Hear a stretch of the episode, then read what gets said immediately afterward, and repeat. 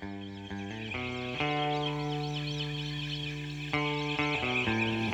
it going, y'all? This is Jay uh, with All Your Things Are Gone. Uh, this is episode four? Yeah. Uh, this is uh, Trevor Smith. And uh, Trevor and I don't know each other that well, but I know his name, and I'm sure you all do as well. Uh, he's been he played with a bunch of my friends that I've known forever, so I know him indirectly.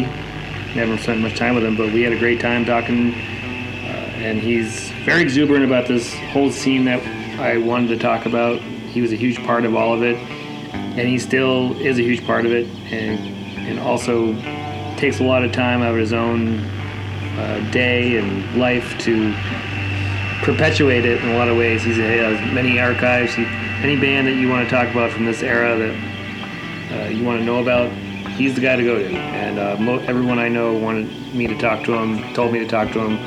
Uh, it was a great time.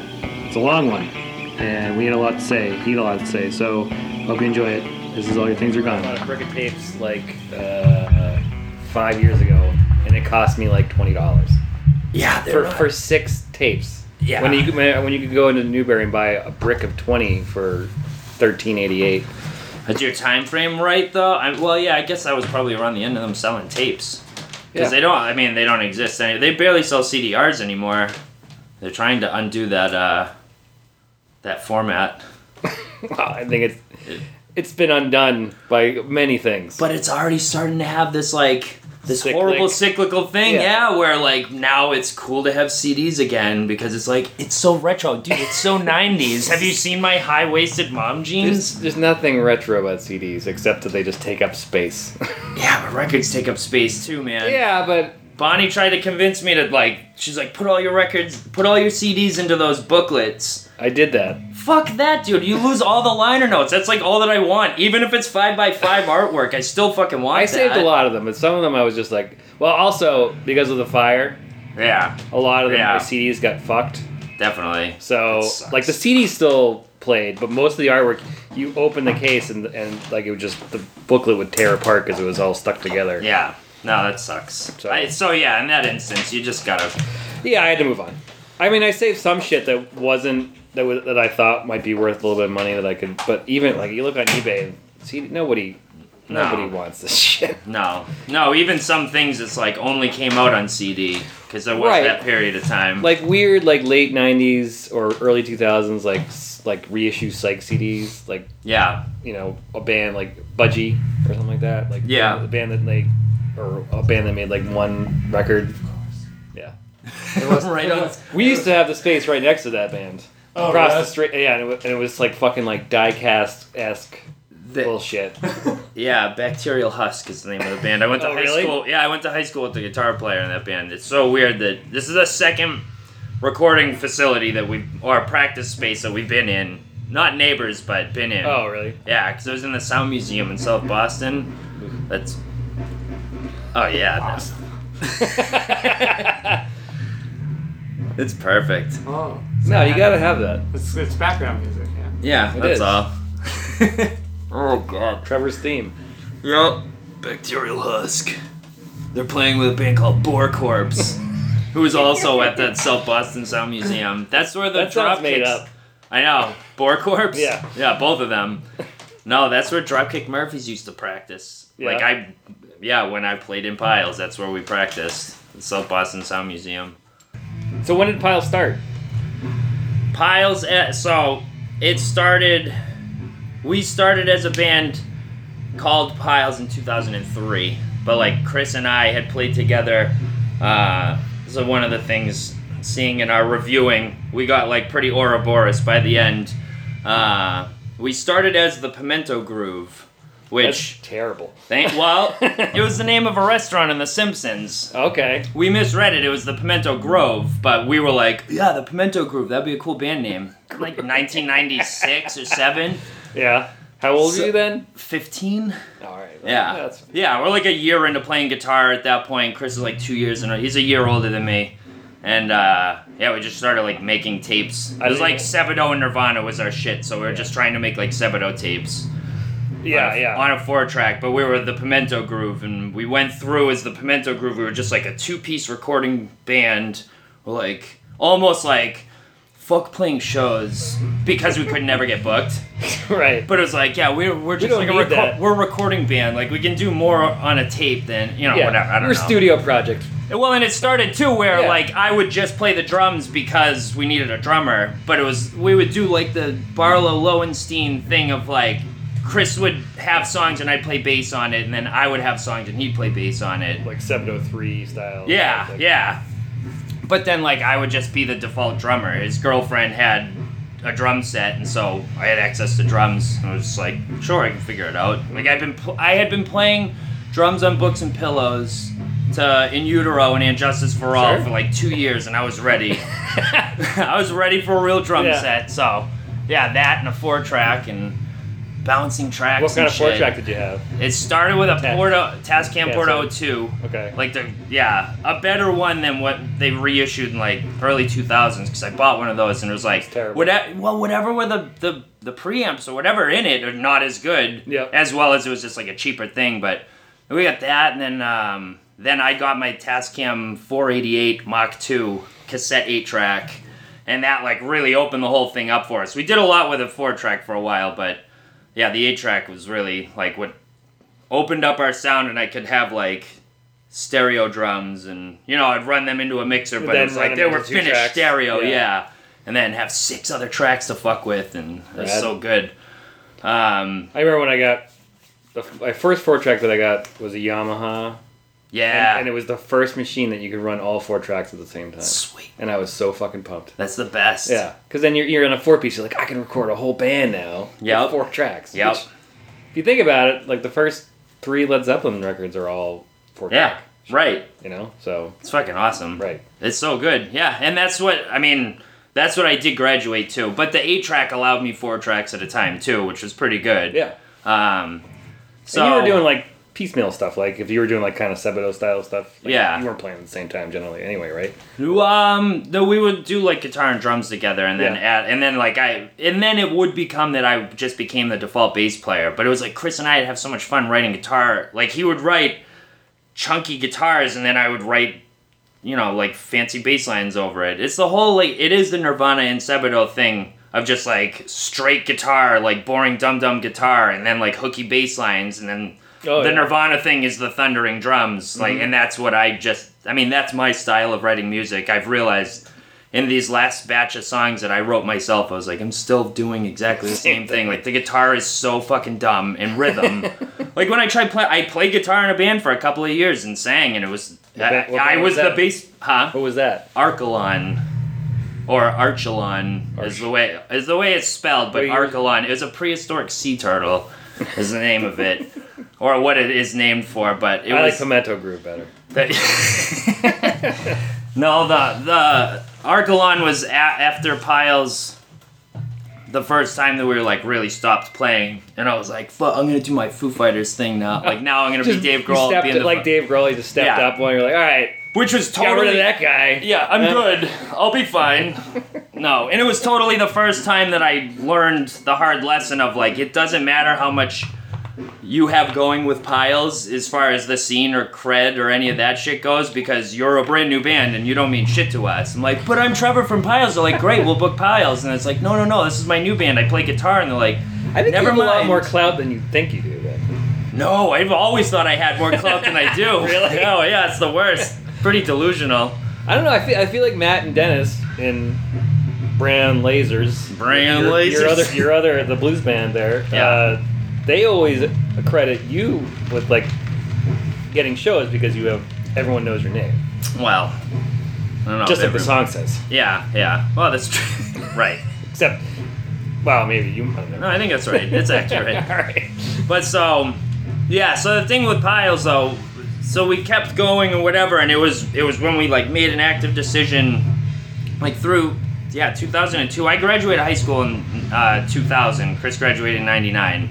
So we were like, our plan was we're gonna move Marshfield, Kingston, Kingston, right? Yeah. So south, south, of South Shore, south, south of Plymouth, or a little north of Plymouth, but yeah. most of the way down there. Mm-hmm. So, um, yeah, and then Chris, yeah. So Chris started going to, to UMass Boston, and I was like, I'm going to graduate high school, and we're going to move in together and just be a band full-time, and that didn't happen because of girlfriends and mm-hmm. college still. Like, I tried a year and a half of community college and was like, this is not it for me, man. I'm not... I really fucking hate it. I get, like, antsy thinking about having to take a test or study for a thing. I still have nightmares. Like, I still have nightmares about showing up to a, take a test, and I, I show up at the end of the period, and they have, like, five minutes to take the test. Or I, or I haven't been to class yeah. all year. All, yeah. All semester. I'm like, fuck! I forgot to go to biology. The, the whole time. Whatever the fuck it is. Oh, man. Yeah, so, I... But anyways, it was, um... why did... Why did it all stop? Because it was with Chris's brother, Jordan, who plays in Spelling currently. Okay. Played in Nasty, another oh, band. Nasty, of, holy shit. Yeah. What about them? That's Chris's brother, yeah. And Nasty was like what came out of the wreckage of Mailblood, which oh. was this prog metal band that me and Jordan and Jeff King and another guy, Dana, Jordan played in. Jordan from the... Jordan Hislop, Chris's brother. Yeah, right, okay. Uh, from Spelling and Nasty. Like, he's the guitar guy from that, and he's done that all the way through. He's also a fucking sick drummer. Because he was another thing. During the whole thing, I guess this this goes back when, during the Pimento Groove, in keeping with the Simpsons theme. Sure. Uh, Jordan and I, so Chris is a year older than me. Jordan, his brother, is four years younger than me. Um, so I'm fifteen, Jordan's eleven, six, you know, so on. And not, I mean, gosh, I was seventeen probably when we started playing together in Smarch, which was just another good Simpsons, Sorry. lousy Smarch weather. Uh, and it was two-piece, guitar and drums, and he loved the Wicked Farleys, and he loved the Smashing Pumpkins, and, like, that's what was guiding him. And he was just the type of person that sat there for, like, four hours every night just playing guitar, and it's like got so good so fast, but like he just kept playing. Mm-hmm. We're like, I would play for twenty-five minutes, be like, right. my fingers hurt, fuck this, I'm done, like I'm gonna go look at comic books or sure. do anything else, and he just keeps fucking playing. So we had those bands going, Smarch in the Pimento Groove, and then it was like, let's let's combine forces, and it was again watching The Simpsons and being a big mark for Nirvana.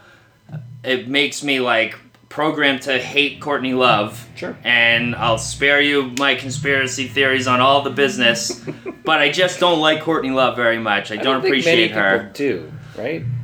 No. Even even Billy Corgan, who's also a sociopath, doesn't, I know. doesn't like her. So I think it's on and off. I mean, he wrote that record for her. Oh God, they're yeah. fucking trash. Um, so they, so Bart says at one point, the only natural enemy of a hole is a pile. Okay. And yeah. we're like, Piles, that'd be a good band name. And that was it. And we were like, that's our new band name. We'll call ourselves Piles. Like, but I like that you guys came together. That's interesting. That doesn't happen that often. With Jordan? Yeah. Yeah. Cool. Yeah, and it was like Jordan was over. Yeah, and so this whole through this whole time of being the Pimento Groove and everything, the bands we were going to see, like, so I turned eighteen in two thousand, so now I could go to the Middle East. Like, I had gotten a fake I D and gotten threatened to be arrested trying to get into an Elliott Smith show at the Middle East, like, three months before I was eighteen. Made fake I Ds, went to and go they- see him upstairs. And they took my card and was like, stay right here, we're going to call the cops on you. I'm telling you, in fucking ninety, in two thousand, March Jesus of two thousand. Christ. Oh yeah, it was a bit much. I mean, the I Middle was, East. I was going to like T Ts in the Middle East and getting in with like, oh, I forgot my I D at home. And they go, okay, you just can't drink. And those were like eighteen, twenty-one plus shows. Yeah, yeah. And then somewhere around like ninety-eight, they were like, we're not doing this anymore. I mean, by that time I was eighteen. Yeah. You know. See, so you fucked it over for me, man.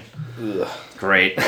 Well, anyway, yeah, it's so, over. Yep. Thanks, Jay. Yep. So, yeah, we. Uh, oh, what was I just getting at about? Oh, that that we were like seeing Helms be a new, brand new band. That's like crazy. Helms only had T-shirts, yeah. and they were playing with Victory at Sea all the time. And Finney was the drummer in Victory at Sea. So that was so my whole is... thing. Two thousand, like ninety, yeah, yeah, two thousand. It was before they put out the split. The, which I believe just predates the Swimmer, the Helms album. Mm-hmm. Um, that was only on C D. For example, that one's only on C D. I looked to find. They only put out their last one on vinyl and was like, yes. so I have to have those two on C D. I have to keep those C Ds. Sure. Yeah. Like we were talking about. Yep. But so we were seeing them.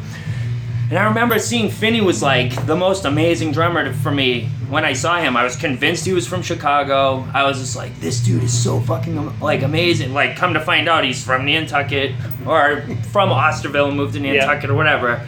And I see you guys, I can see you guys are similar, have similar. I mean, he kind of like helped shape me. Yeah. I, he was an early person before I like could play the drums mm-hmm. uh, that I watched a lot and was like, holy fuck, man, this is awesome. So like we gave, would give the Pimento Groove C Ds and shit to Helms and Victory at Sea. And I remember, yeah, like Mona liked some of it. And uh, Finney one time like yelling, I forget who was playing. Somebody was playing and they had like either the song stopped or it was over, or there was a dip in the middle, but he was he was yelling to me, I really like your country song on there. And it was like the music all dropped, and it was just Finney screaming this at me, and it was like an incredible moment for me, because, I mean, that's back when you could smoke cigarettes up there. Like, it was the whole fucking thing. Yeah. I did get to play at the Middle East with a beer and a cigarette, like, just before the whole thing ended, which was always a dream of mine from the time that I saw it happening. It was just like, holy fuck, man, like, that's everybody so cool. Chain smoked. Everyone just Dude, even if you didn't chain. smoke, you chain smoked. Oh, sure, yeah. You were just it's breathing so that gross. shit in. It was nasty. It's so gross. Like, I can't believe how not long ago that is and how forever and archaic it seems. It does. It's the, horrible. And I... I We we often talk about on this thing, or often as often as we've done it, just only five times. Um, constantly, we're constantly talking about this shit. Uh, that people don't want to go see live music anymore, and I really do think partially it becomes the thing of where you're comfortable, and then yeah, you know, people can rip cigarettes at home on their porch or and drink as many beers as they want, get drunk for you know yeah. quarter of the money, and then yeah. pass out. Yeah. Whereas I. When I was going to shows, you could go, you could have beers and smoke as many cigarettes as you wanted. Didn't mm-hmm. matter. And I mean, I just, yeah. And I remember the floor was Ugh. just littered with butts. Ugh. Inside. Jeez. Inside a fucking building. Just butts everywhere. Especially Disgusting. on, like, the sold-out shows, though. Yeah. Like, it was, it would be the worst. I remember I saw both of the Wicked Farley's last show ever. Like, they did, this is our last show ever, and then they did the, for that? real, this is our last show ever. They were both upstairs. Damn. It was fucking packed. It was the most. I mean, it was, it was that, like, Great White Providence nightclub type of fucking, oh, man. I mean, thinking back on it, like, we all could have died. Jordan got snuck into that one, too. Jordan was fifteen or six. I don't even think he, I think he was fourteen. I guess we snuck him into that show, and it was just like... He had made, like, early internet time communicado with Broder and everything, and Broder was just like, I'm pretty sure Broder just got him in. He was like, cool. No, just tell this kid he, yeah. So he was there, and it was, yeah, it was rad, but it was just super fucking packed, yeah. And I remember, like, we would do, still in those days, do the thing where, like, I would straggle, so I could be like, hey, what's up, Ken Bernard? Like, you're a fucking sick drummer, man. And he's like, I'm just trying to put my drums away. Like, stop yeah. talking to me, it's young like, kid. I don't really care what this band uh... No, also, this is our last show, so thanks. Yeah. I don't give a shit. And they're like, oh, so what are you going to do next? Like, uh, oh, stop talking Go to me. Go to school, like, do something yeah, yeah. more profitable. I've never been short on enthusiasm. Embarrassing levels of enthusiasm no, for bands, yeah. Believe it or not. But it's good, though, because uh, I think, uh, again... Uh, as far as like Matt and Dennis, so yeah. that you have recognizable name or people know who you are. Also, even on this podcast, people have said that you got to talk to Trevor. Weird. He's an archivist. Yeah, he has everything Dude, you I, ever I, ever want to find. So that's what this that's what this thing is. Yeah, right. Well, I mean, I got that Challenger record mixed, and I couldn't fucking go to. I was you supposed, got it mixed. I'm the reason that thing happened. I called really? them out. Yeah, who? I called them out. Oh, I I I made reference to that I was listening to the five songs of it that I had, that the recording that exists is not the recording that I have. The recording that I have is different versions, different recording, way fucking better, honestly. Like, I like, and it sounds dumpy. It sounds like you recorded a cassette with a fucking... It definitely was something like a cassette or a four-track. Yeah, yeah, but it's fucking awesome. I don't know, but I get really attached to... things being what they are exactly as they are, and yeah. so I hate fucking I hate change. I hate when Matt changed the guitar parts, and I'm like, but that's a mutant version of the a guitar part, and now you're making it into like it's different. It's now not it doesn't sound now. Like it, yeah. yeah no, I, I get that. But anyway, yeah, it was. It, I tagged I, th- I tagged, like, all of them on Facebook. It was, like, Paul and Keith, and I was like, yeah, I got this from Matt, and Keith recorded it, and all this shit, and it just got Scott being like, ah, shit, we should do that, and then, uh, yeah, and then they booked the day, and Matt ended up going with Dan. Yeah, Paul played guitar and sang, and Scott played bass, and Dan played drums, and Keith Souza recorded it, and then Matt went along with them, and I was supposed to go along, but I had to go to a wedding. And that was the wedding, yeah, when...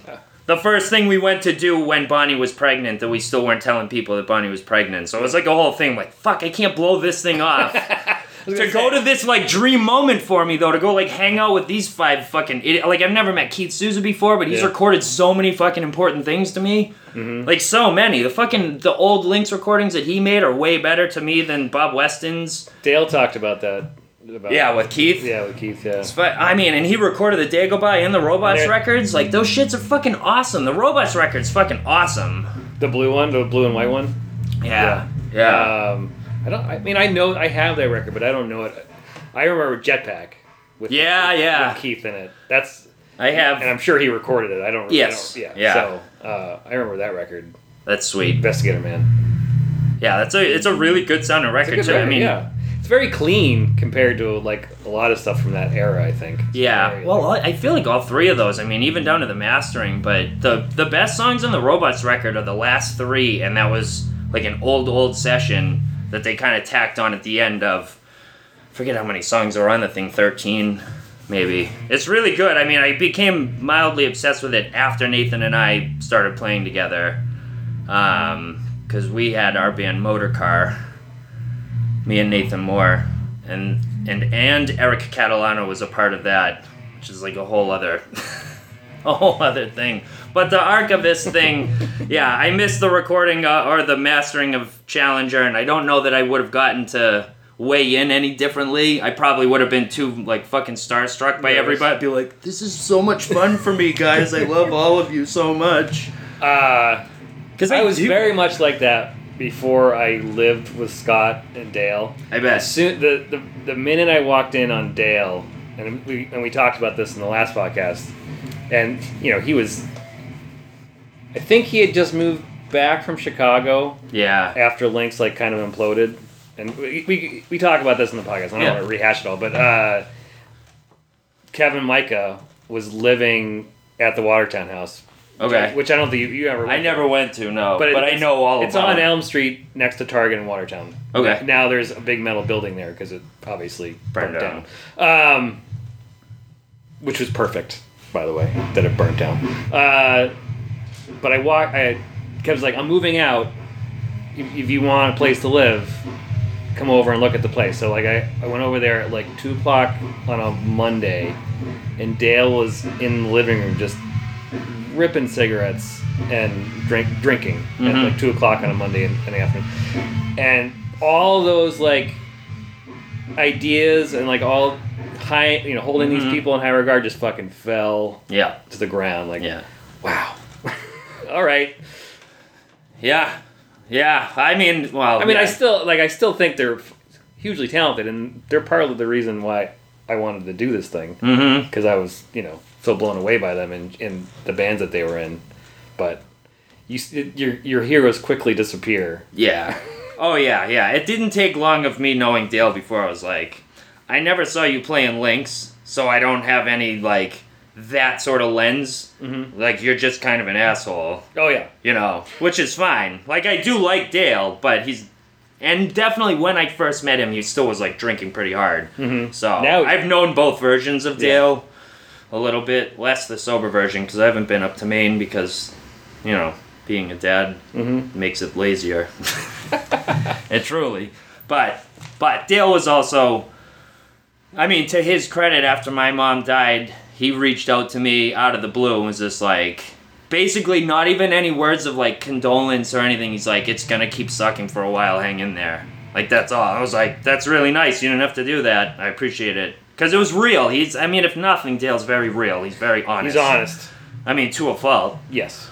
So, it's fine. Dale's fine. I met him, yeah, we played during Qualms, when he played in Qualms with and Nathan this, Cowing. This was Pile's time? Yeah, it, it was like the beginning, the true beginning of the end of Piles. Um, How'd that come about? Why why was that happening? Because... I mean, did you guys ever go on tour? Or? No, and that was like the thing. That was one of the things about it. It was like, that was one of the only things we had left to accomplish. We'd played the Middle East. Like, the Middle East was playing the, yeah, playing the Boston Garden or whatever for us. That's all we wanted to do. That's all I wanted to do. And when we played downstairs, it was because Chris rented downstairs for, like, you know, if you give, if you pay them money and then you just try to make the money back. Yeah. But he paid them however much, twelve hundred bucks for us to use downstairs. And that was the Dagobah reunion show in two thousand six. Oh, Chris facilitated going down from the card was Dagobah... I won't even remember. Dagobah, Helms, Helms certainly, sir. Anim, nope. Common Cold. Mm. We got Common Cold to play, and then Nasty and Piles. And I believe we were... Nasty was first, and we were second. Totally forgot. We were second band on a six-band bill, and Dan made a sick fucking poster for the it. The poster of the ship? Yep. That was a cool one, yeah. Yep. It's fucking awesome. That Dagobah record is really, really awesome. It's really, really fucking good. The E P is good, too, but... Uh, I've... That re- that record was probably what got me into, with the exception of like uh, Don Cab. Yeah, was like one of those records that that's why I wanted to play that type of music. Or that rules. Yeah, you know, that was the record. Yeah, because I think I, I heard it. I was working at D J M uh, in Framing Framingham State, and they got a promo copy of it. And that's sweet. I didn't know what it was. It was so, the co- the cover is like so nondescript. Yeah, like, no. It's like. It's, terrible cover. Pretty like much. Like this blurry picture with two green, like... Yeah. Uh, anyway, uh, I played it, and I, I ended up playing the whole record, that, that show. Really? I, I just put it on and let it play. Yeah. I was like, I, was like, I don't know what sick. This thing is, but it's rad. That's sick. It's really good. It is really... Yeah, I mean, Keith Keith Souza, he he did a lot of really, really good sounding records. That It's yeah. amazing, too, like, how young those dudes are and how pretty sophisticated that... Those, music, yeah. I mean, I'm looking, listening back on all of our shit, all of the shit that I've, you know, did for twenty years or whatever, making music, and I'm like, my goodness, I've really gotten, I don't know, just whatever I thought was incredible at the time when we did it, I'm hearing it, and I'm like, not that it's pedestrian sounding or anything, but it's not as, like, groundbreaking now as it was then, and I don't even know if it's the content, I mean, it probably is that I've listened to twenty years worth of more music now since then, but... Well, you grow, right? I would hope. Yeah. Everyone well, does. Ideally. Yeah. I mean, in a perfect world, yeah, you should, you know, move ahead and hopefully... But a lot of people don't, you know, so but people some stu- get stuck. Yeah. But you say you hate change. Oh, which yeah, I think, you know, I think everyone does to a sense. It's just a matter of how much you embrace it or you don't. Yeah. Well, so the... some well, fight of, it, I guess. Some, yeah. We did... Piles made a record with Kevin Micah, too, that we've... was called... I mean, it's a record. It was five songs, mm-hmm. but it, we called it the Pimento Groove. It was... Yeah. The first thing that we made was, like, our mantra for a show. Every time we... Yep. This happens. Oh, yeah. The light. Yeah. The fucking thing. Um, it's our mantra that I've even carried over. I mean... Because of how stupid it sounds, I'm pretty sure I get full credit for coming up with this one, but that our show, our set, would be six sick songs. Like, that's what we need to do. That's what we need to accomplish. It's seven is too many, five isn't enough. You don't need to play for fucking ever, play for a half hour, do six sick songs, done. And it's like six, six, six. There's all kinds of different... So the first Piles recording is six sick songs. The second one is the Pimento Groove that we did with Kevin that was... Like, just so exhausted. Is that in Roxbury? So, you do that? Or the small church. Oh, yeah. We were one of the last bands that got wow. to record in there, yeah. Damn. We recorded there. I think we recorded there with him, and then he did Helms there, and then that, or he had done Helms before us, and then us. The second, there, the second Helms record? No, The Secret Door is the last, the last one. one. Yeah. So... I like to think of those as, like, sister albums. Sure. sure. Recorded by the same have you, guy. Have you told Dan or anything? Oh, sure. That? Yeah, yeah. But, like, have you ever listened to the Pimento Groove? It's basically the same thing. Plus, it, it, it, you know, that is what we were called when we were, like, giving them C D Rs and yeah. being like, I drew this cover for you, Tina. And she's like, cool. All thanks. Right. Yeah. yeah, Dan did that yesterday. Yeah. yeah. It just looks a little nicer. I know. The fuck, oh, man, you're, um... Your record that you have, Unidentified? Identified. Identified, yeah. sorry, yeah. It's okay. That album that art that you used is the one that another band that Nathan Moore and I had called Stonerbrook, one of his classic uh, yeah, that's a... band names. Yep. But Stonerbrook, it was fucking awesome. We had to, a, a new guy, like a new drummer, playing drums for us, Andy Eddy, who came up with me and Jordan and Chris and all those people, but he's like younger. He's playing these really like kind of Neanderthal drums, but like with technical flourishes in it. It's really weird. But then Nathan playing guitar and me playing bass, which is my natural element for a stringed instrument. Bass. Yeah, for sure. Like, the drums is the thing I can sit down and just play all the time, whatever. Mm-hmm. But the bass is the thing I have the most fun playing. Guitar is like a fucking wreck for me. Like, I just want to play. Guitars are stupid. It is pretty stupid. Especially that I've been in a band with Matt Doyle for five years now, and I'm just like, it's bleeding into me that I want to play remotely like him, but it's fucking then you, impossible. Then you, then you sit down and you're like, how the fuck does he do all that stupid And everybody at home is just like, you're the worst, man. Stop playing guitar. Like, your, daughter, your daughter's like, yeah. Dad, fuck you. Yeah, Shut basically. Like, no more Zeppelin, Daddy. I'm like, okay, that's fine, it's fine. But I lived with Matt Doyle for however fucking long I lived with him. Yeah. You're going to hear, you know, a whole lot of love just come out of nowhere. He's like... It's like, and then, you know, and then it just goes. Yep. And that's my impression of him doing an impression of himself playing guitar. It's pretty accurate. Yeah. I'm in a band with him. That's yeah. what he sounds like, mm-hmm. doing an impression of himself. Yeah, exactly. So, oh, all right. So, yeah, jumping all around, though. The, that's the, all right. The, the bit with Piles, the, the sort of end with it was...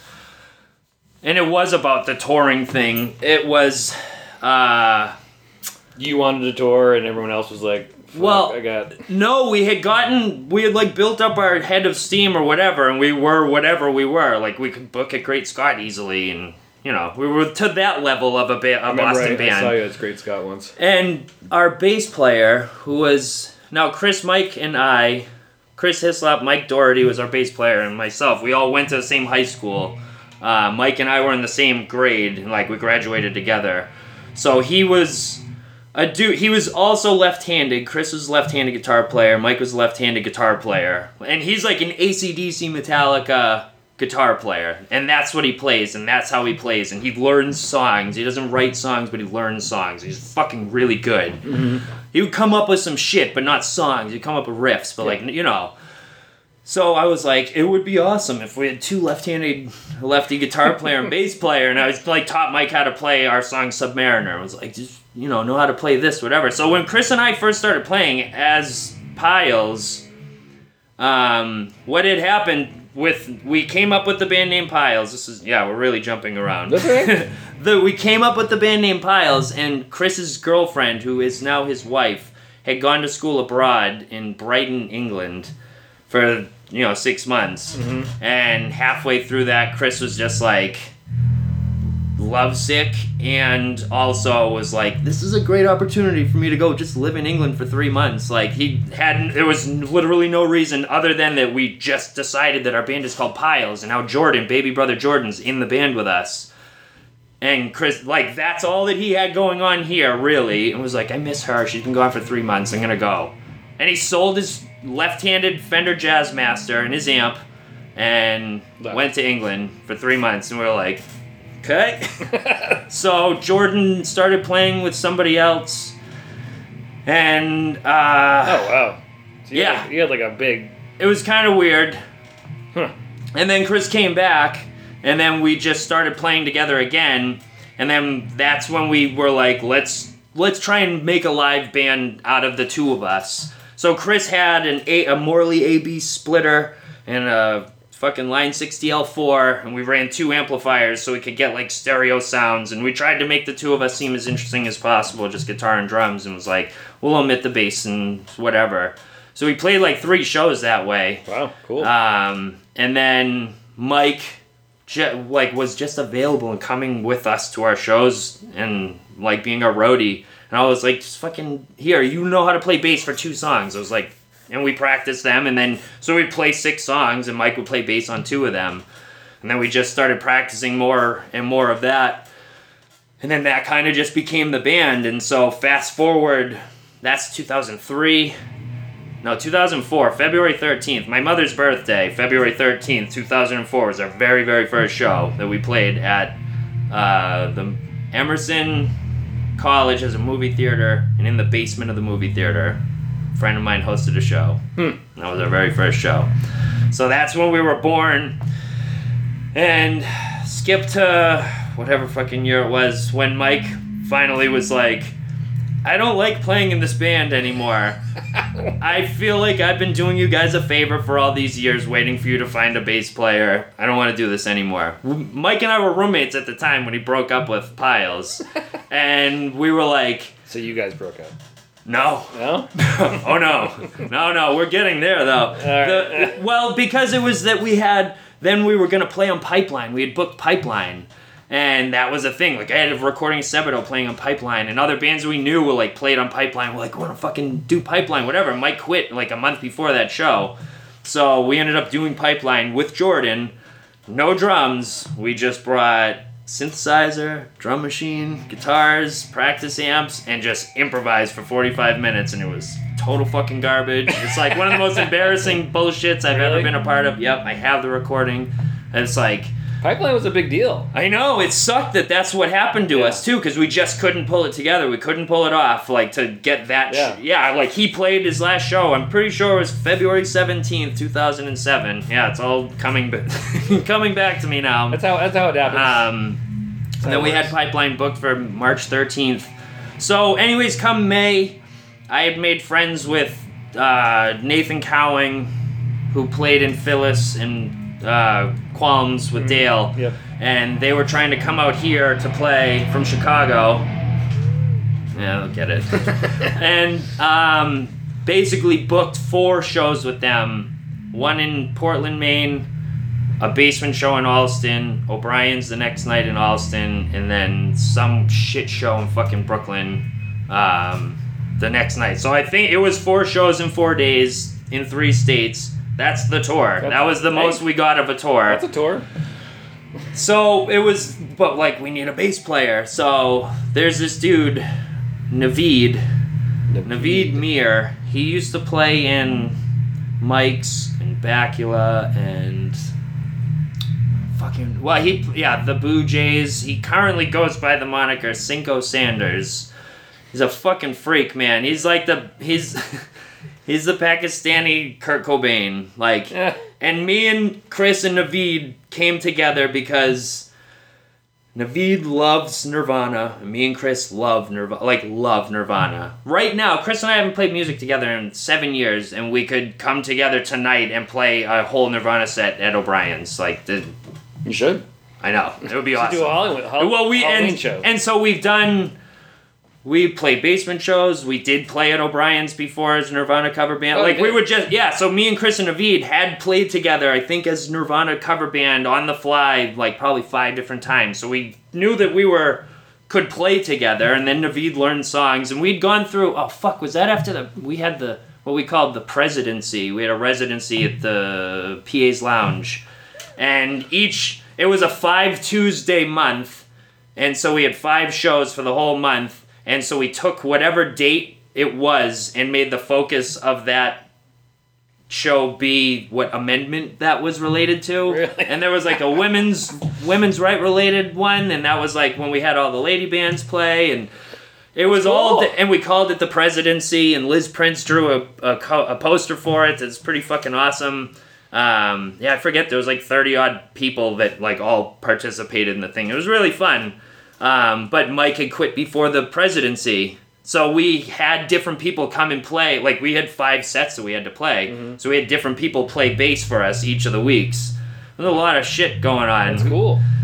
So Naveed was one of them. Uh, I, yeah, when we played Nevermind cover to cover, and he. So I was like, Naveed's gonna play bass for us for this tour thing with Qualms, and it just was. Like, he he is a notoriously unreliable person, and it was the dumb Jerry Springer guest mindset of me that was like, he's not going to do it to me, and he fucking did. Like, we're playing in Portland, Maine. It's, it's, it's a huge deal to me and Chris to play out of state, because mm-hmm. we never fucking play out of state. So, like, we're there three hours early, obviously, and everything. five minutes before we play. Like, it's going on at nine o'clock, and we're looking at each other, and we're like, so we're going to do this like we did five yeah. years ago. We're going to play as a two-piece, and that's it. And he's like, yep. Fucking Naveed pulls up. Like, we had everything all set up, so he even just walked up and played the bass. And it was just like, fuck, fuck. It was like, and, and it was basically that I like, I was like, this is all on me, Chris. If this fails, this is all on me. And it failed pretty fucking bad. bad. Oh, yeah. The whole time, it was just like a total shit show. Those four shows were a fucking disaster, and it was just like, that was Chris and I starting to be like, I don't think this is going. And then he moved to Chicago for work mm. soon after, and it... We did, then we, yeah, we fucked around. We tried to make some songs in the, in the studio. We tried to reconfigure. And the two songs, I was looking at them too. They're fucking nine and fourteen minutes long. The nine minute long song is like a Radiohead song. Like, we made a Radiohead song that, with a drum machine that builds and drops, and it's amazing and all this shit. But it's also like, what the fuck are we doing? Like, super self-indulgent. It was weird. It was weird. So we just did finally, we started getting, uh, my, my understanding is that we were starting to lose bookings to the band Pile. And that there was confusion yeah. on the scene of there being a Piles and, and still, a Pile. They're still around. Oh, yeah. yeah. Oh, yeah. My bandmates love them, and it's like, it sticks with me in a weird way. Like, I know their music is good and fine and all of that stuff. It's slightly annoying to me because... I find, it already, I find it annoying, and I'm not in either band. There well existed a band called Piles, and yeah. then their singular Pile. And so it was it was just through odd conversations or missed emails or stuff like that that, uh, you know, I determined that sort of just they were kind of getting bookings, and we were also like, well, we're not fucking doing anything with it. So we booked our last show. That all I know is that Pile was the first band to play, and we were the last band to play. And we joked about, we had this banner that was, it was fucking huge. I mean, it was bigger than that chalk, that whiteboard, um, black with orange letters and Comic Sans that said Piles. It was like the fucking word that was given to Chris as a, a Christmas gift, and he's like, "This is ugly." And then we just started using it because it's like, "This is horrible." So ridiculous.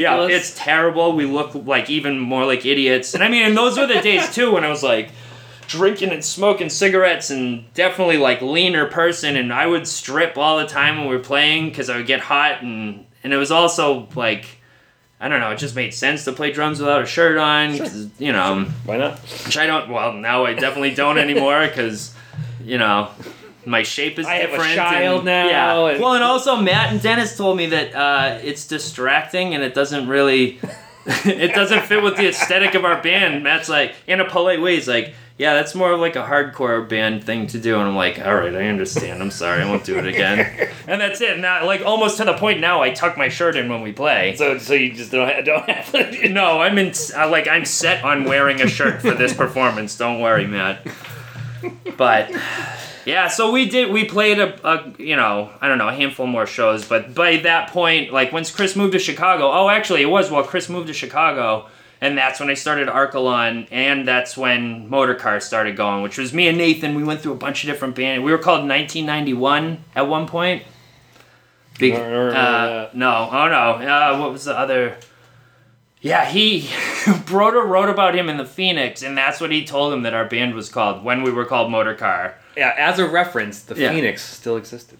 Oh, the good old days. Oh my god, you know, it's so weird. You're like, get about. The Phoenix on a Thursday, be like, oh yeah, I want to see what fucking shows are gonna happen. Well, dude, I'm starting to move, so I'm going through the garage and like clearing out shit, and I found a stack of Northeast performers, and I was like, why do I have a dozen copies of the exact same performer? Because you're. And I'm looking at, well, yeah, and, but I'm like, so where am I? The fun scavenger hunt of like, what little teeny fucking blur. Four words are about me that I kept the whole magazine for. So I found it, and it was an Archelon show at P A's, and it was awesome because the the one line, I'll almost get this perfect, says uh, Smith displayed uh, uh, oh fuck now I forget but like a, a, a, he I, Smith displayed an amount of poise an admirable amount of poise considering the crowd thinning effect of the late hour. And I was like, that's a really nice way of saying that I didn't seem bummed out that I was playing for the other bands. Because that's totally what it was. And I still was like, yeah! Playing my stupid Nirvana sounding songs and like, I know how to make post rock too. was all that that band was. Like, listen to me. This is how it's really done. Forget about Piles. Oh, fuck, man. Yeah, I don't even remember how me and Nathan started playing together either. I mean, it's like Nathan is a whole thing that I've I've almost tried to, like, erase from my mind because... He's a, he's a bit eccentric. I And the thing is, I love Nathan so much. And this seems to be, in my research of that era and the Cape Cod scene and all that stuff, is... I mean, now I'm, like, sincerely...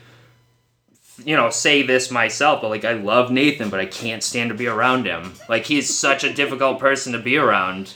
And for extended periods of time. I mean, he's fine when you haven't seen him in a while and you hang out, and it's great. But a little bit, once he starts, like, feeling comfortable again around you and everything, and just, like, the gray cloud that is, like, why am I not famous and successful and all this stuff? And it's like, Nathan, I mean... give up the ghost, man. Yeah, I mean, just accept what you are. Like, stay yeah. in your lane and enjoy it and... yeah, you know, do other things too. Don't just be like, like, I mean, he like, you know, in the course of a text conversation, one of the last times we texted together a lot, he compared himself to both Kanye West and Bob Dylan, and and like drew biblical references as to like why musicians are as important, if not more so, than scientists. Or I was like, I don't know. I mean. Okay, man, okay. And I really loved that's our the, band. That's the thing, you just say, you just go, sure, that's fine. And I really loved our bands that we played in, and it's, like, so fucking unfortunate to me. We made we made one, like, good proper recording as Motor Car, but I recorded us constantly. Mm-hmm. Uh, we recorded at the other sound museum, what's his name, Taylor Barefoot Studio. Uh, Barefoot Studio, I guess it's called. But anyways, it's, like, a nice...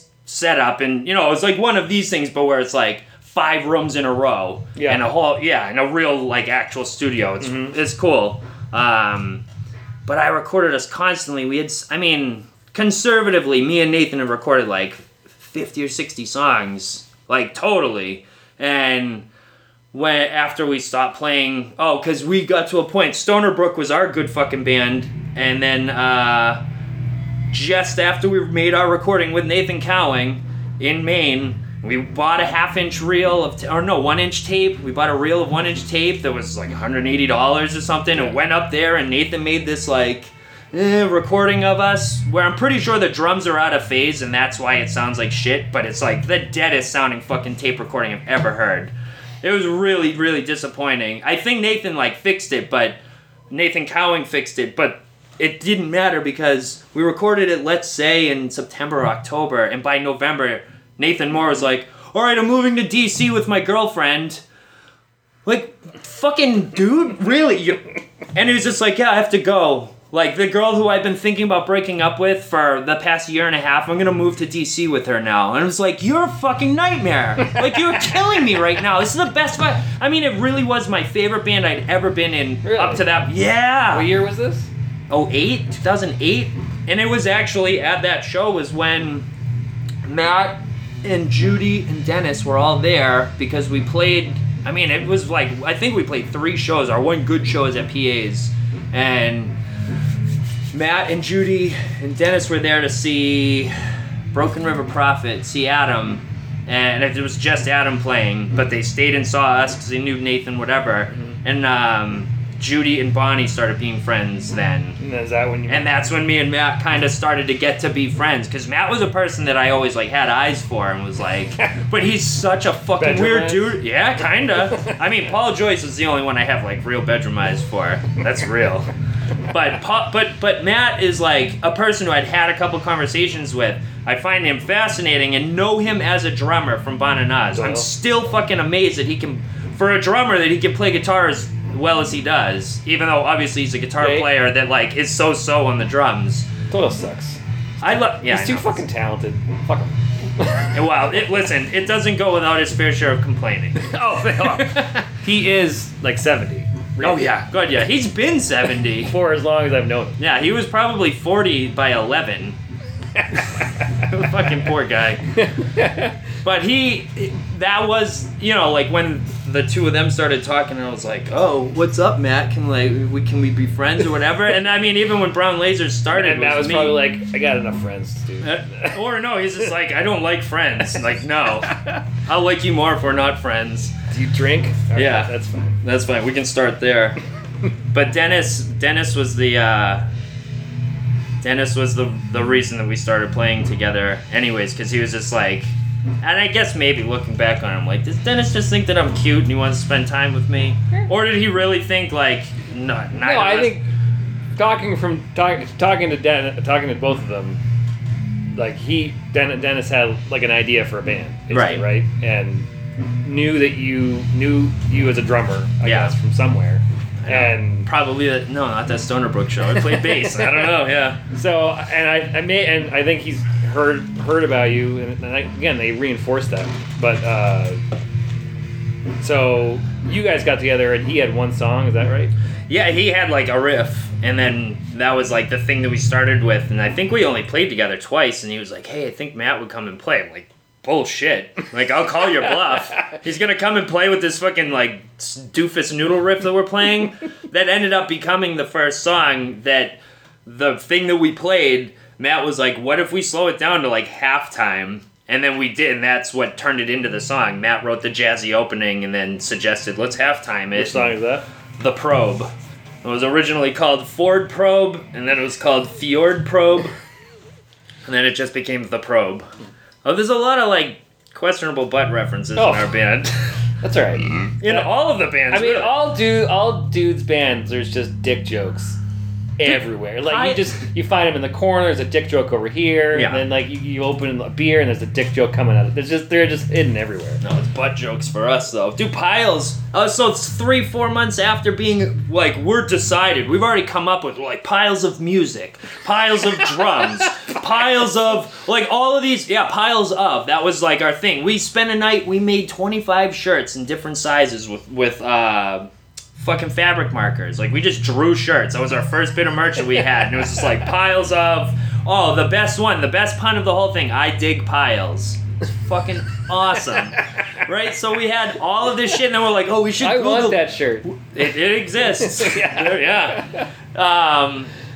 And we're like, we should Google this and see what it is. And it's like, right away comes up that it's British slang for hemorrhoids. We're like, awesome. Yeah, great. So the first thing, if you're going to look on google dot com for our band, you'll come up with that, yeah. And similar with Brown Lasers, which Dennis, like, insisted on. I mean, the name existed before we were the band with our sound and everything. Yeah. And the justification that I guess we're all supposed to take is that... Uh, there's a rainbow of laser colors, but there is no brown laser. Um, if you just do a brief Google search of that one before we became the overriding uh, result. Is it just diarrhea? Yeah, Urban Dictionary for diarrhea. Also, if you look a little bit further on YouTube, you'll find a, a two thousand seven live performance from Ohio's blues band, Brown Lasers. Oh, the blues band. A blues band. Yeah, that I'm like... Oh, so these guys already did literally everything that we're doing. They've accomplished it. Well, without them, you would be nothing. Sick riffs, hot vocals, and some real yeah, mellow you guys, drums. You guys, you guys have the best, like, lyricists. I, I can't. Yeah, yeah. No, I just want to make Which sure is just everyone you yelling hear. Behind the drum set. Well, yeah, and only ever when I make a mistake or now yelling woo during one of the songs. Dude, during Very, very Smelly, I, I've started yelling woo. Just this, like... dumb enthusiasm, right. that, but it makes Matt laugh and fuck up playing guitar, and it's worth it to me. If I can make him fuck up guitar, I'm like, oh, I'm nailing this uh, right now. It's just, oh, yeah, it's really... You guys have been playing every month, pretty much. Yeah. It's crazy. Yeah, I know. We've, well, and we d- just had a talk about all of that, and we're like, we, sh- we gotta, like, slow it down a little bit, because we yeah. should... Don't you get tired of playing fucking shows every month? Yeah. Well, yeah, and we can't really, like, work on new stuff, because yeah. we're just, like, getting ready for another show, and... And, you know, it's not like they're killer shows or anything. They're not bad. Playing shows rules, but it's, it's also, yeah, make it a little bit more special than just, like, going and playing at the Midway again on a Tuesday night. I was going to say, I mean, you play at Midway a lot. So, and then yeah. another thing we talk about a lot is that there's just no place to play anymore. No. And the Midway is just, will open up, they just open up the doors like, oh, you, you have a guitar? Come on in. Yeah. Come here. Yeah, like, what, are, are you busy tonight? Because you can play tonight. Like, yeah. It's fine. We don't have a show. We just need somebody to buy a beer. Just come yeah. on in. Yeah.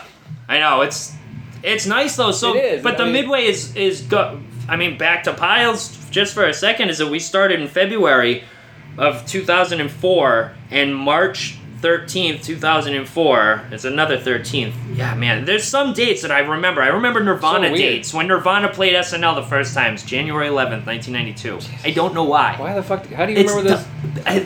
Because I, I can't remember other important shit. I was going to say, shit. Do you remember anything else? No, I don't remember my phone number. But um, but that was when Piles played at the Midway Cafe for the first time. That was our first, like, show in a club. Mm-hmm. Um... And we played with this band, Dusky Silo, and I forget what the other band was. But it was like, that was our first time at the Midway, playing in a, you know, in a club in Boston and like doing the thing, and this is fucking awesome. Way back when the Midway was half its size, when there was the pinball machine next to the stage, like it was, oh man, it's fucking awesome. It was awesome. It was really, really cool. And then I felt super fucking old when I realized, I'm like, oh wow, I've been playing at the Midway Cafe for fourteen years now. Wonder, like, slow down a little bit, direct, maybe expand a There's little. Nowhere else to go. No, I know. I mean, it's, it's true. P A's once just shut down. Did it really? To, to reopen maybe oh. again, but they're they're pretty much, after the shit went down with that that break-in, I guess yeah. they had been having a hard time getting everything to back, back to... It sucks, It dude. does. You it can't sucks have so nice hard. things. No, and uh, uh I know they were having shows up like in the upstairs, like in the lounge area. Yeah. I'd play the fucking lounge. Yeah, well, I saw... I went there when... Who is it? Black, Black Heart Procession? Oh, shit. They played...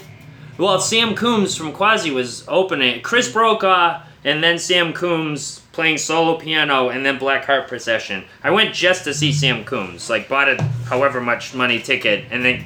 went and talked to Sam Coombs afterwards, and then left before Black Heart Procession, because I didn't, I liked the look of their records, but I didn't really care about that music. music. Yeah, it was one of those things where like I was a, a sucker for all touch and go things. It was like, oh, just buy it. Like if this they person were a very recorded... strange band, like kind of Oompa Loompa weird, like yeah, uh, Victrola style.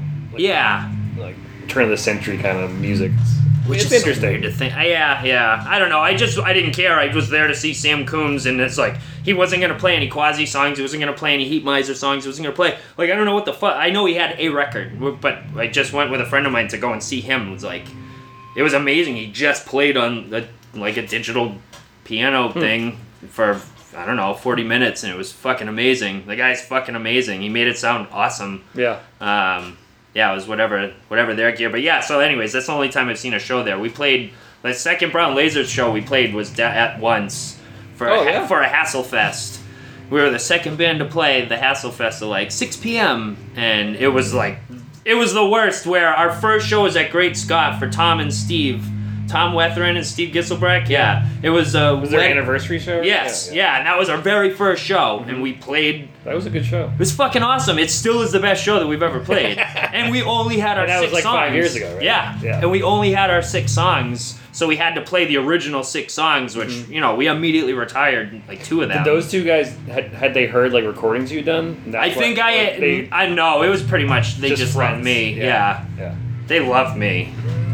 Yeah, I, I still wonder if, like, did they actually even ever like Piles, or do they just love me? No, really. I well, think they do like Piles. I think they do like Piles. Well, they like metal, right? I mean, no. No, no they're... Again, wake up, damn light. It, you know what it is? Does he have something in front of it? Or we're also yeah, not this, moving this, that much. There's P A speakers in front of it. The P A speaker's gotta go, man. Yeah, who needs vocals? Fuck that. You can just scream. Dude, vocals are way overrated. Some of the best music has been ruined by vocals. Your band's not not the case. Not to That's put fine. you over anything. You can say no, that. no, no. I'm thinking about, like, even when we played last week at the Midway, and the guy was like, fucking Hippie John or whatever his name was, like, oh, Mark. Mark, what's your name? My name's Mark. I was like, all right. I, don't, I know where I, got, I got you. Um, figured you out. But no, he was, like, trying to solicit me to come and play... second drums on Hippie Night for the Grateful Dead band. After watching Brown Lasers play, I was like, dude, didn't I just... I didn't play right then. If you want me to come play fucking Grateful Dead songs... I think you could do it. But he was asking like... me, oh, no, I'd love to. Yeah. I totally would, but I was just, I was like, I didn't do Mike Brown Lasers' job right if you're thinking about the Grateful Dead even remotely afterwards. Maybe that guitar solo Matt does. It's the pretty the fucking... ripping one? Yeah. yeah. Yeah. But he, um... what the fuck's I just getting at about... Oh, he. They asked me, him and his girl asked about, like, you guys ever have a singer or whatever? And I'm like, what are you going to sing over? It's Brown yeah, Lasers it would be shit. Very, like, very difficult to sing over. If we could get sixty-eight, sixty-nine Robert Plant, like that specific twenty-year-old Robert Plant, he could come and sing for Brown Lasers. I don't know who the fuck... Like, Jack Bruce could come sing for Brown Lasers. I don't know. It'd have to be something that's like... Somebody real ballsy and not somebody like, hold the microphone, like, I'm gonna be, you know, or like standing to a microphone, like... That's you one have... thing that I've always had a problem with about singers. Front people. Yeah, I just, yeah. like, I like, I'm like, you're in the way. Yeah. Move over. Like, I, I, I, for the longest time, couldn't listen to any bands that had just a singer. Yeah. And it was like a real thing for me. And when I, when I was first working at Newbury, people would make fun of me, like, how the, why, why? And I was like, because what the fuck are they doing? Yeah. Like, and like, like flailing around, and I'm like, that's that's doing nothing for me. Aussie. You know, and honestly, I don't give a fuck what you're saying either. Yeah. Like, I don't care about your problems. Yeah. I have my own fucking problems. Like, what? And then, and then uh, yeah, then I, then like, I really listened to the first Black Sabbath record, and I was like, all right, I get it. Yeah, and it is, yeah, but he's like a rare exception. I mean, even like the, and I love him, and he's not a great singer, but like, David Lee Roth is, he's an all-time. But I definitely went through a, a period of that that was so gross to me. I mean, Nirvana made everything that wasn't Nirvana gross to me. I totally rode that train. And I was in the sixth grade when he died. Mm-hmm. So it just got me the next year. So I never was into Nirvana when, when it was new around. Music. Yeah. yeah. It was like, I was just at the, I mean, like a perfect age. I'm twelve years old. I'm going to get a guitar in two years, but I'm going to study Nirvana Unplugged and... And, Unplugged. Oh yeah, that was my that first. Was, that was the recording, yeah. Right? Nirvana Unplugged. That's, uh, I think I Green think, Day's Dookie and the Blue Album was the same Christmas of the seventh grade. All of those cassettes came to me and was like, "This rules. This is my new." And the Black Album by Metallica. Hmm. I was like, "This is my." I like. I'm gonna make all of this music. I'm gonna do. I'm gonna figure this out. Like while I'm playing the trumpet too. Like I don't want to play the trumpet anymore. I just want to. Is that when you when you got your bass, your first bass? Yeah, yeah. Uh, no, it was until fourteen. It was freshman year of high school, and that Christmas, and my stepfather got me an electric bass and an amplifier just to be a dick to my mother. It was kind of a drag when I found that out. Like when that was confirmed years later, he's like, "Oh yeah, I just did that to be an asshole." I'm like, oh, man. You're like, my whole fucking career's all also, yeah, but also I was like, no, that's cool, man. I mean, yeah, you know, I still have. It was it, your. I like that your your music career is created in contempt.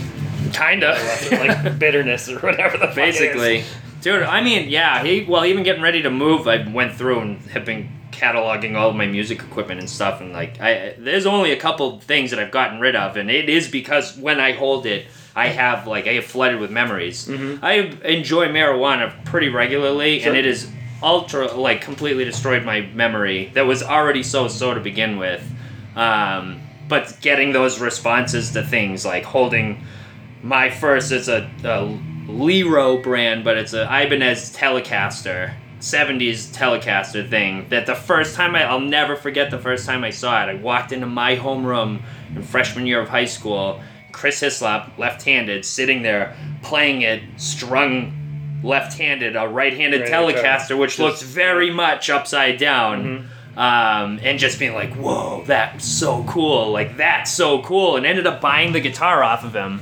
For fifty bucks, and I have that Still guitar. Have like, yeah, that's my guitar. I, and as a result, because he just like, seriously, with the, I, I don't even know what, a fucking saw, like carved up the nut on it to fit lower strings on the higher, yeah. higher side. So the nut was just mangled. So I just put baritone strings on it.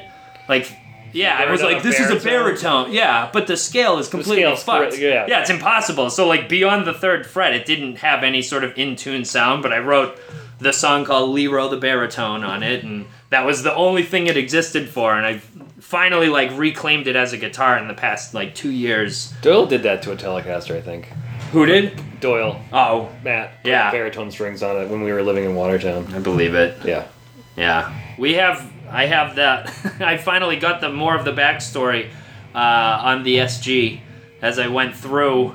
What, the S G that I sold him? Yeah. Yeah. The S G that lives with me. Oh, you have it now. I, it is, yeah. It, oh, that's right, yeah. It I has ended its life with me that I play, like, I did, did you smash finally. It? no, no, no. I finally fine tuned it, and it is, like, absolutely the best playing guitar I've ever owned or played Like, it's, it sings fucking sweet. I don't know, I figured out intonating. Yeah. And it's really good. It's a really great guitar, but then I started to realize, I was like, wait, so based on the serial number, this is a nineteen eighty-six, and there's only two styles of fucking S G that they put out in eighty-six. One does not look like this guitar, and the other one definitely does not look like this guitar. Did it have the batwing, or did it have just the the, the, no. the half pickguard? Half pickguard, pick yeah. But, like, Doyle had basically, like, redid the whole thing into this crazy... Like, he tried to make it look like more of a replica thing, but all the cluster of controls is, like, doesn't look correct. You know, once mm-hmm. I kind of studied S Gs a little bit, it was like, this guitar looks fucked up, man. This thing is totally fucking wacky. I didn't it's... do any of that shit. No, I know. Well, when I saw one of the, the, the mahogany plugs on it, was like, oh my god, he's, like, moved shit around and still mm-hmm. managed to, like, stain this thing red, mm-hmm. or, you know, finish it red. Yeah. It's a sweet guitar. It is a sweet guitar. I went, to, I, I went to the hospital because of that guitar. Or did you? To the doctor, yeah. For what? Stripping it? Stripping. Really? Yeah. For, I stripped it, and then, like, a couple days later, I I had to go home from work because, like, I couldn't breathe. That sucks, so, man. I, and the next day, I went to the doctor, and I was spitting up red flecks of candy red, candy apple red paint. Gross. Yeah. Oh. So that guitar was... Always, always wear a respirator. Mm-hmm. Yeah, that's a good P S A. Yeah, always wear a respirator, especially when you're working with, like, that fucking finishing, because they, cause they use fucking nasty-ass chemicals yeah. for that shit. And that was in the eighties when they could still use all that shit. Yeah, yeah. I know, that guitar was so ugly-looking when it oh. started. I can't believe what it is now. It was, like, such a fucking, like, almost Corvette red, like, solid... You don't see any of the wood grain through... Like, just gross, like, pretty sterile-looking guitar, too. Yeah, yeah. And now it looks like a, you know, a wine red. Yeah, it's it's sweet. It's really nice. Man, I got annoyed that I've, like, chipped off some of the finish on it. And I'm like, you you told me I could have this thing. I've offered it back to him, and he's like, I'll buy it back off of you if yeah. I want it back. And I was like, all right, man. You'll never Wait, he pro- didn't he already have one that he built from he scratch? Several. Yeah. yeah, yeah. Well, we just did the count, so that's the thing. I figured out that I have twenty-nine guitars. Acoustics, electric, basses, the whole bit. I have twenty-nine. And he was like, when I said that, thinking like, man, I'm a crazy. He's like, yeah, I have like twenty-two or twenty-four. But they're all very specific. And I was like, so that's a dick way of saying that, like, most of mine are fifty dollars Japanese but guitars. Has, like, and his are like... Telecasters. And he has yeah, it's three, three Strats, Strats that are like, all based he wanted, on he wanted a white one. Spec. Yeah, he wanted right. a sunburst one. Well, now he wants a backwards... He wants a lefty one to string righty just to be that guy. I'm like, I'm kind of... I kind of endorse that. But he'll never even play it out live. Like, he'll never play a Telecaster live. No. Uh, that, that, that Les Paul yeah. uh, was Chris Pupecki's. From Cast Iron Hike. Really? Yeah. I used to work with him at Natick, so did this guy. Well, yeah. Did you ever you ever work with Chris, did you? No, no, no. No, but you worked at, you worked at Natick. Yeah, yeah. Um, yeah, that was his guitar from he played that in Cast Iron Hike. No and, shit. And he was like he's like I, I don't want I don't, and I think I bought it for four hundred dollars. Which is a fucking good deal. Yeah. Yeah. Then I was like, "Ah, I got to and then my trope of I got every guitar I own has to be brown." So that's why I stripped the paint off of it. And fucking huffed all of it. Yeah, in. I was just like... Yeah. Well, let me grind up these paint flecks and really fucking breathe deep. Ugh. Yeah, respirators are pretty key. Yes. All that yeah. shit. But you you, but you do some of that shit too, right? You refinish guitars. Yeah, I've been getting more and more into it as a way of, like, to try to stop... Like, I don't play guitar nearly enough to justify how many guitars I have, other than that I like pretty things and I like to look at them and touch them. And but also the old ones that I have are, they are what they are. Like, I I have had hidden away my very first acoustic. So I got the, the electric bass and an acoustic guitar the same Christmas.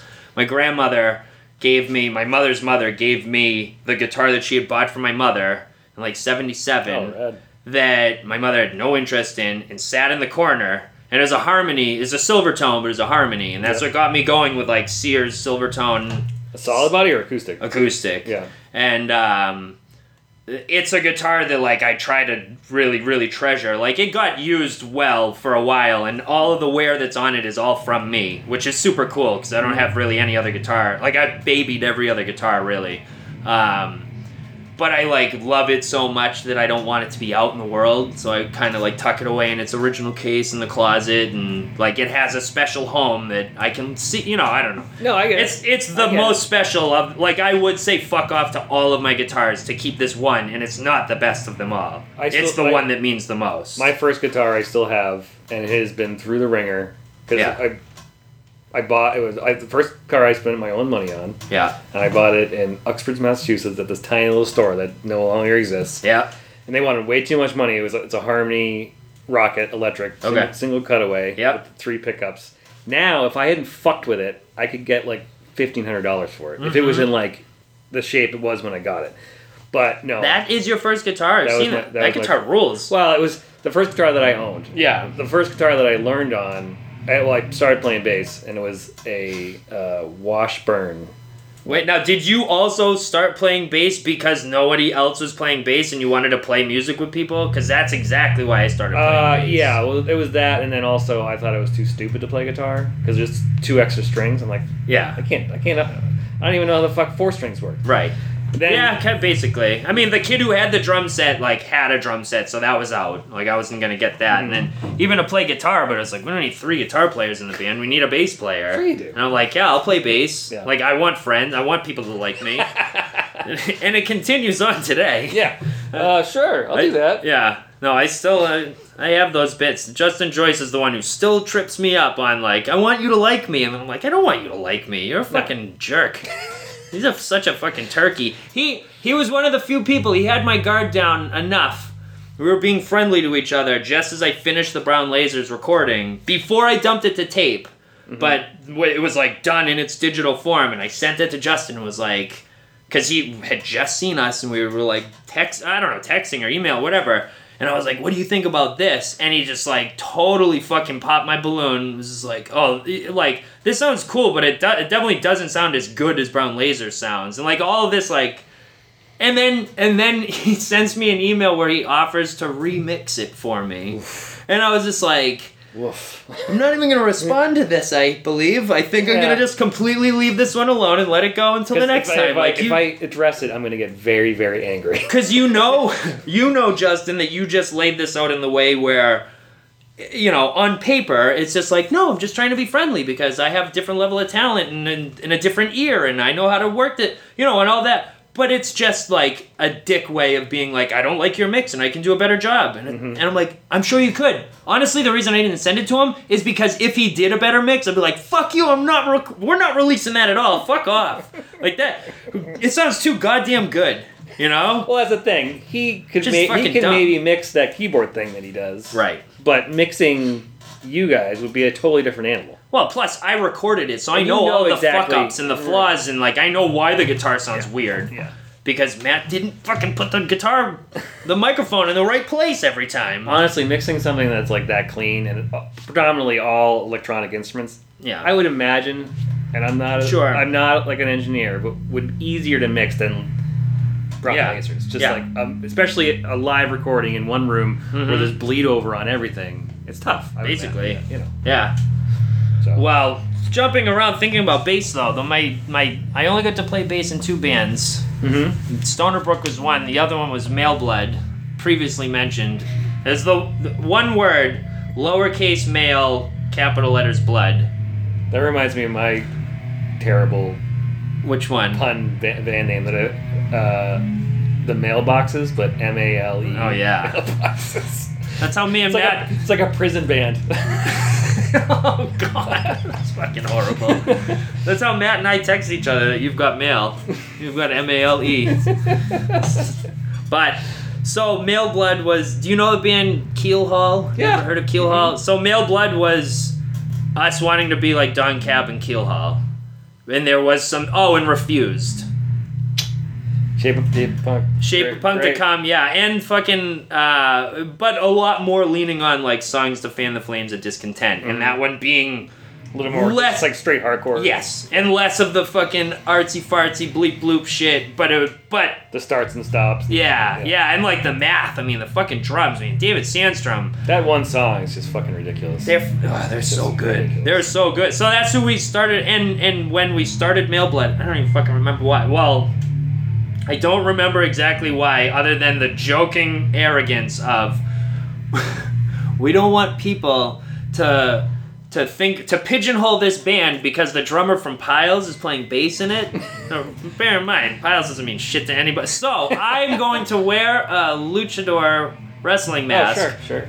And a suit with the, with the microphone sewn in. No, no. The lightning bolt? That, yeah, I was going to say, that's the fucking, fucking creepiest shit. Facebook ever. Told me today it's his birthday. Shout oh, out yeah? to Brian Chippendale. Happy birthday. I should have. I should try to get those guys. Oh, yeah. He's a fucking guys. beast, man. That guy, too. How old is he now? I don't know. Facebook will probably tell us. Yeah, he's got to be in his forties, though. Yeah, yeah. Um, anyway, sorry. But no, so luchador mask, a three-piece suit, and playing a Kramer neck-through bass. And my name in the band was Al Harkin. Sure. Uh, just because we didn't want any confusion.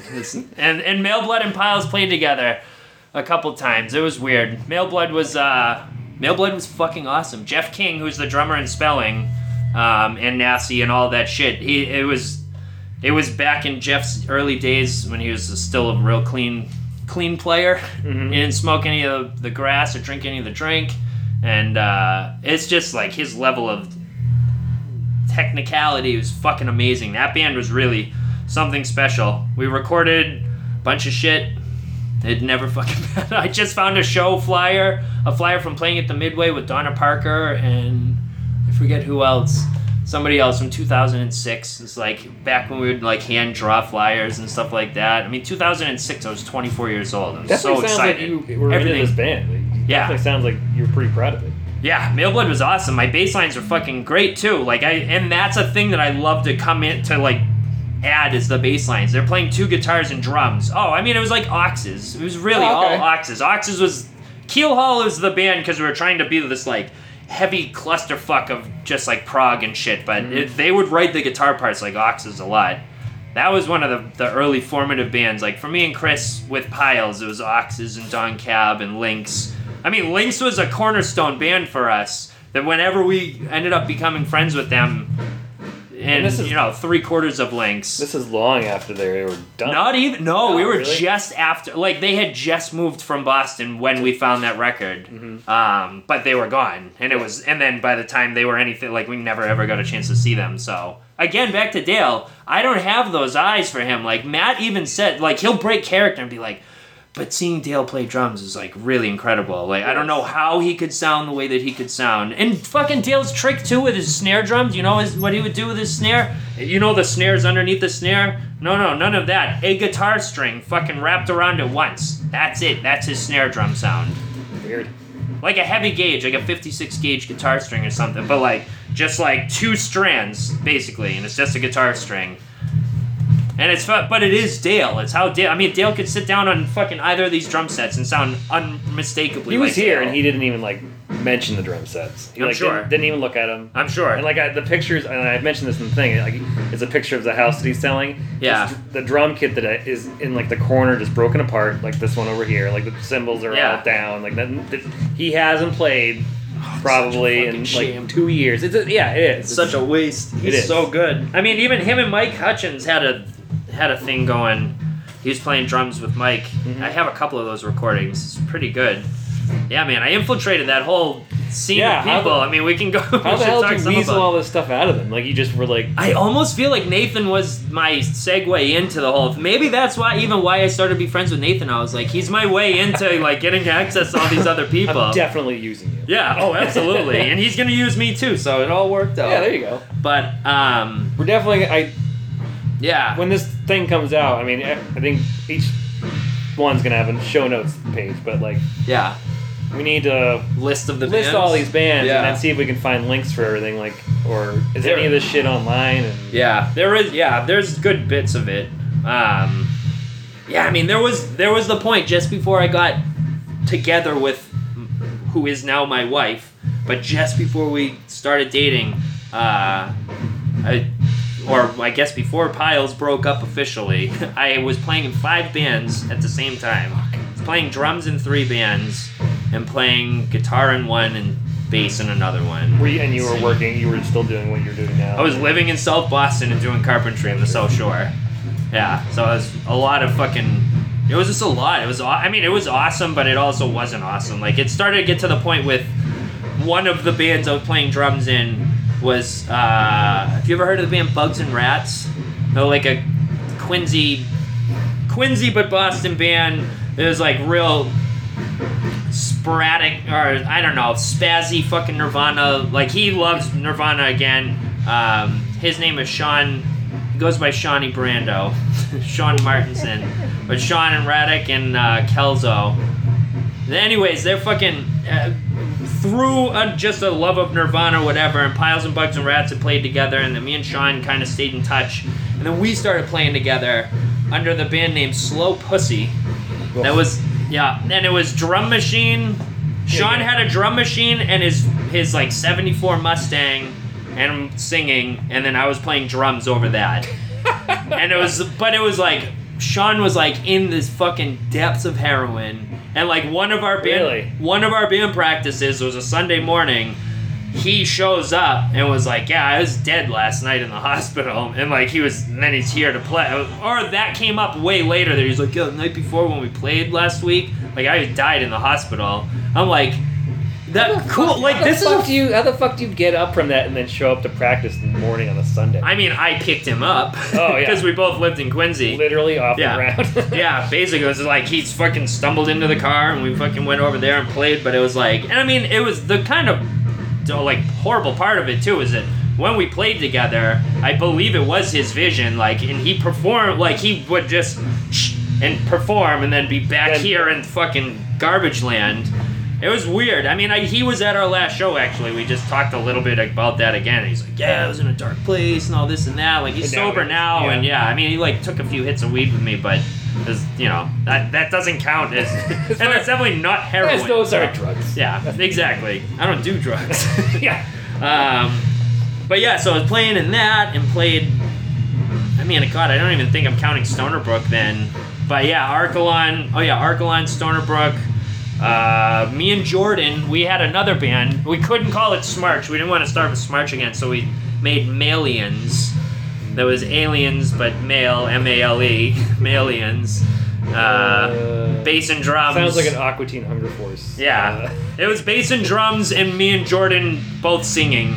Um, and just like posting the videos on YouTube and being like, hi, we're called Malians, and this is song three. Wow. Posting videos yeah. of that, that's, so you're, that, that's an interesting way to, like, record your... And then just, that that's the band you are. Well, I had like one you, of... Yeah. We're just a YouTube band. What? Yeah. Is that a fucking thing? I mean, it was. It probably is. Yeah, I'm I sure it is. So lost on content these days. Yeah, I mean, there's too much.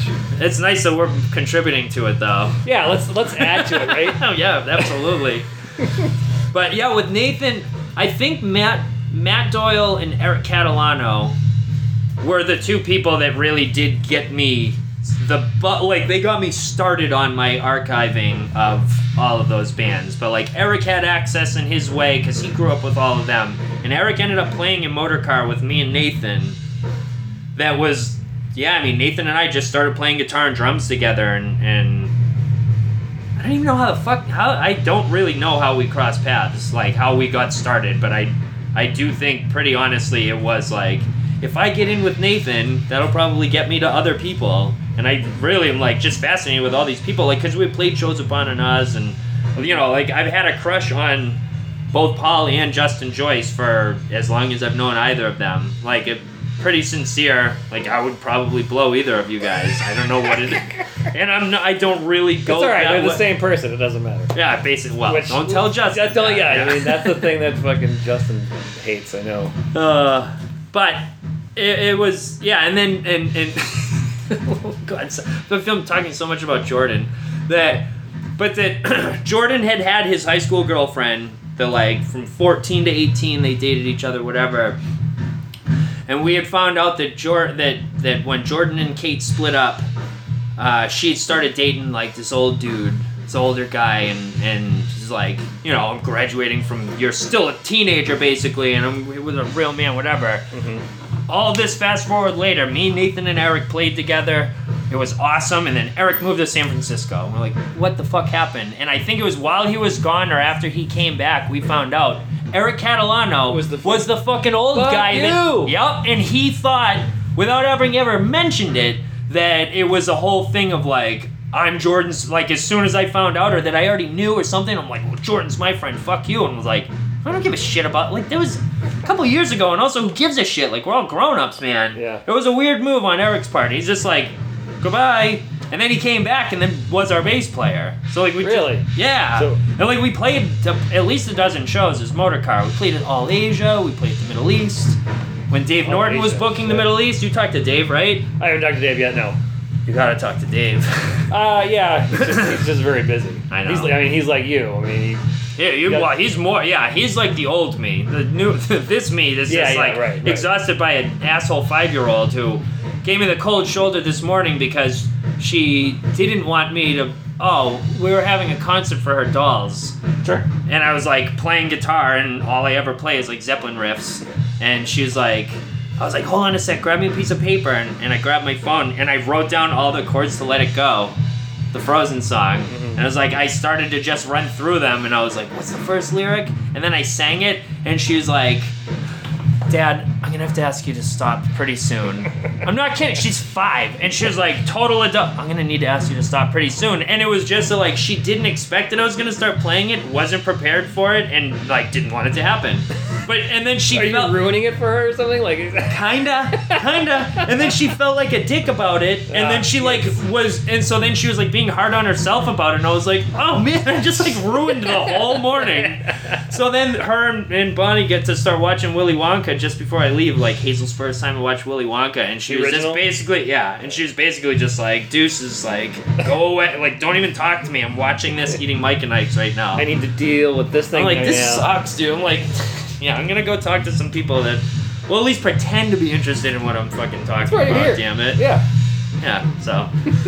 I don't know. So, yeah, Eric, but Eric ended up being, because Eric had played in Milkworm. I can't even remember who the fuck else was in Milkworm. Uh, Nathan was, like, a couple of those people, not maybe. The name sounds familiar. Yeah. But Eric played in that, so he had old recordings of. Oh, um, Nathan and Eric had played in The Enemy Sea. Yep. Nathan Moore, Eric Catalano. Yeah. yeah.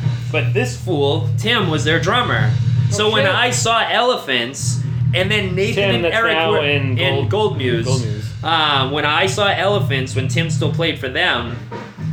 No, when we played, Brown Lasers played with Elephants, and Nathan and Eric showed up to the show. Nathan and I didn't speak a word to each other. It was the last time I saw him in person. It was kind of weird. Because normally he'll at least just be like, oh, hey, what's up, man? And not, like, hold a grudge. This but is, he was this is Nathan Moore. Yeah. Sorry, yeah, yeah. Nathan Moore. Um, my my Motor Car bandmates. Mm-hmm. But we saw, yeah, and I, like, I talked to Eric, but didn't talk at all to Nathan. But anyways, I, that's when I realized that Tim Dunn played drums for the, like, that the drummer from Elephants was the drummer from The Enemy Sea, which is a nine-song recording that Tim Schmieder from The Vehicle Birth did of them at Trans Am's studio in D C in like two thousand four. The recording's fucking amazing. Yeah. Um, and Tim's drumming is awesome, and it's another one of those like at a point in my music path like was a cornerstone thing. The way that he plays drums, fucking amazing really? on this really Crazy. dumb dumb recording that's like Nathan's guitar's out of tune. Oh, uh, Nathan's guitar is out of tune, or no, Eric's guitar is out of tune, and Nathan, no, no, it was the other way around, because Eric, yeah, whatever. It's just, it was really, really neat that I realized that about Tim, was like, oh man, like, you're another person, so, and I think he had known of our, our Motor Car recordings, whatever, and had a similar sort of like, oh man, you're that, like, that's you? Yeah, yeah, which in Motor Car, too, I tried to play drums like Finney, that was my... my whole gimmick, because it was like, well, you're only used to play, you, you know, your drummer being your brother being your drummer, so I'm like, like I'm gonna try and play it. Vinny, like, yes, like just like yes, no, not or yeah, I mean even Robots use pretty high energy, but yeah. the, but the Victory at Sea, yeah, with like just roll, just constantly rolling, constantly rolling, and like the higher cymbals and stuff too. I yeah yeah yeah. yeah. You gotta have the cymbals like as far up, so you got to like. Either stand up and hit them. But him do he would stand up and do like this with his arms crossed. Bam, bam, bam, bam, bam, bam, bam. Oh, it's and I feel like I feel awesome, like when I man. went to see Victory at Sea, I could see like the, the distaste in Mona's face, being like, "Stop it, stop it." Yeah. Well, and I never saw them with Christina Files, but I like that record the best. The very first Victory at Sea record is record, yeah. yeah. Yeah, yeah, Dark is Just the Night. That's I like, mean, they became a totally different band. Like, yeah. if there's any band that I, I think locally that I know and and saw so many fucking times, from where they started to where they ended up. Yeah. I mean, I like, honestly, the Dave Norton era the mm-hmm. best. Yeah. Uh, but that the middle record with Finney, mm-hmm. I have a special place for that record. It, I mean, in particular, the, the Helm's Victory at Sea split C D mm-hmm. is, like, the best of both of those bands to me. The Helm song, Plants May Not Have Brains, but at least they know how to take care of themselves, I think is the full title, which is also where we're like, yeah, I was I was early to Don Cab at that point too, so like long song titles weren't, uh, it was new to me when I yeah, read yeah, yeah. Helms have a long one, but like that song and The Smallest World in the World, and then Helm uh, Victory at Sea had The Driver and Angel. And my band Archelon, we covered The Driver. Yeah. Oh, we did? Do, yeah, we actually did a lot of covers because I was like, oh shit, I actually don't have that much material. And so so it became that we would do a different cover every show. I fucking found one this morning that was us playing uh, She's So Heavy by the Beatles. Cool. Like fucking which, eight which, minutes which of that Spore song. Did, like way back. Really? Yeah, Mona and Spore. They did. Oh, a, that's they did sick. A, they did a version on an E P. That's uh, sick. That's awesome. That really song good. Is so fucked up. That was the thing that turned me on the Beatles. It was, it was the Millennium edition of uh, Rolling Stone magazine. They were like having all the different artists like give your top five best songs, whatever. And it was, um, fuck, I don't remember the other three. The number, the first three for Dave Grohl though was Cashmere, Pay to Come by Bad Brains, and She's So Heavy. And his like de- his ex- explanation for She's So Heavy, it was like, it was just so cool to hear like the original boy band sound so fucked up mm. and like drugged out, or so not even drugged out, just like so fucked up and dark. And I was like, weird, let me listen to this song. And I listened and I was like, what the fuck, man? It's like, just, who is this band? It's just arranged it's so strangely, that song. It's crazy, but even like the flipping the, the pickup selector to like the tone pickup and then the treble pickup, that it's like it sounds brash during the and a five chord progression in six eight. Like just the math of that gives this weird like fucking menacing plotting and it building with the white noise and all that shit. Yeah, I was ah, that was so cool. That and Slint, man. Slint was like when Chris and I found Slint, it was Nirvana and Sebadoh was our bands, and it was the kids soundtrack.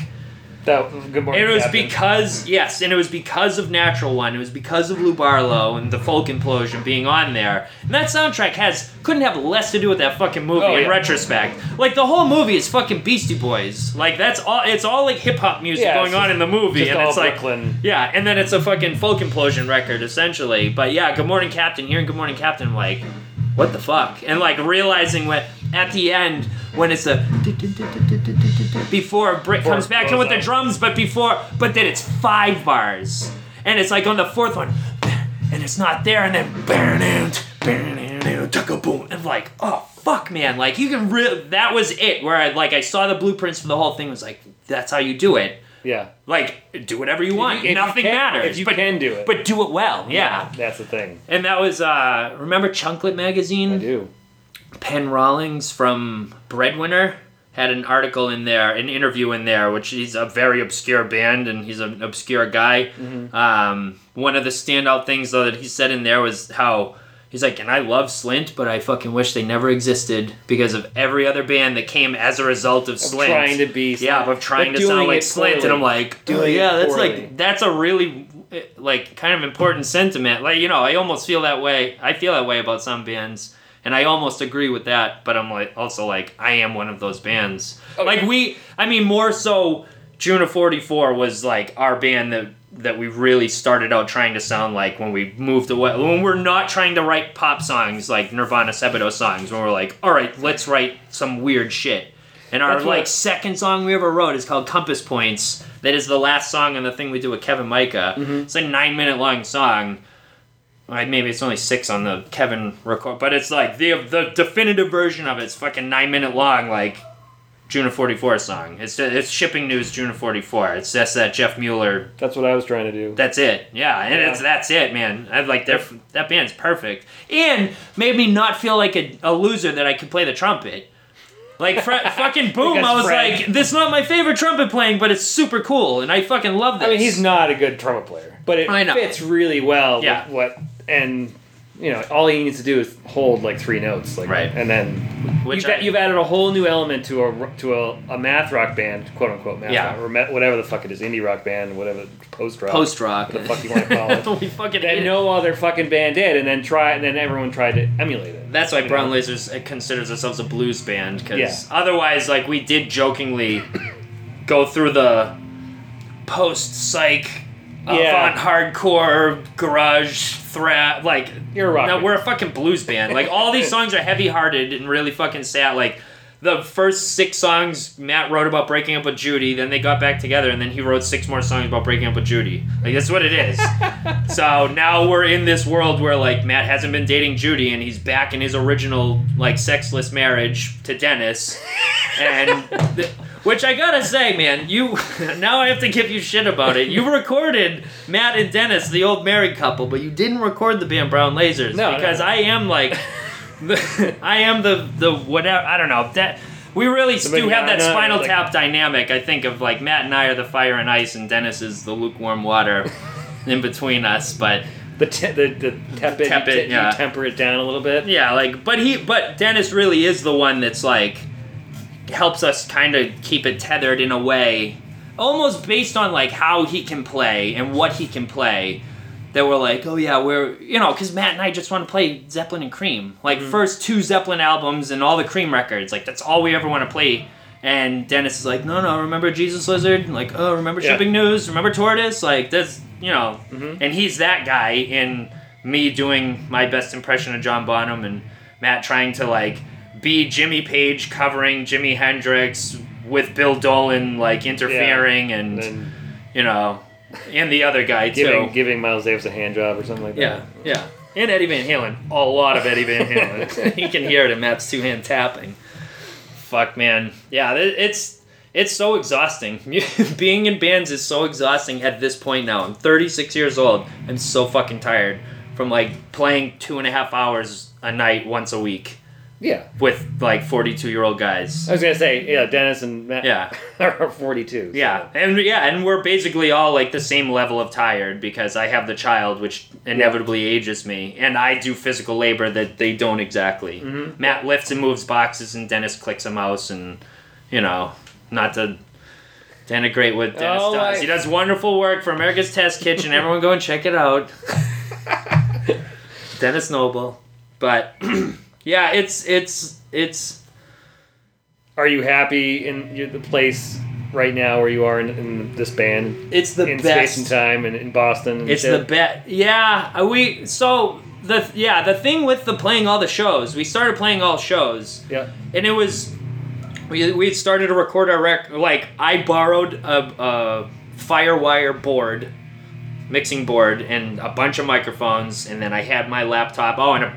a version of Logic, which is like GarageBand or mm-hmm. Pro Tools, whatever, uh, and set all the shit up when we were across the hall from here now on the second floor in yep. Studio fifty-two, and we recorded, and we fucking, we hated that room the whole entire time that we were in there. Like, it never sounded right, we never felt right, it was, we started on the third floor in Ghostbox Orchestra's room, like, that's where the band became a band, and then we moved down here to be like, let's take this more seriously, and... The room that we're in now is great, but anyways, we started recording the shit in there, and I think it it did time out with, like, after my mother passed away last year, the end of April, and Matt was just like, we gotta just start playing shows, like, what? Fuck this, like, we'll play if it's a Friday night at O'Brien's, and, you know, like, no, let's just fucking take yeah. whatever and play whatever, so we had recorded...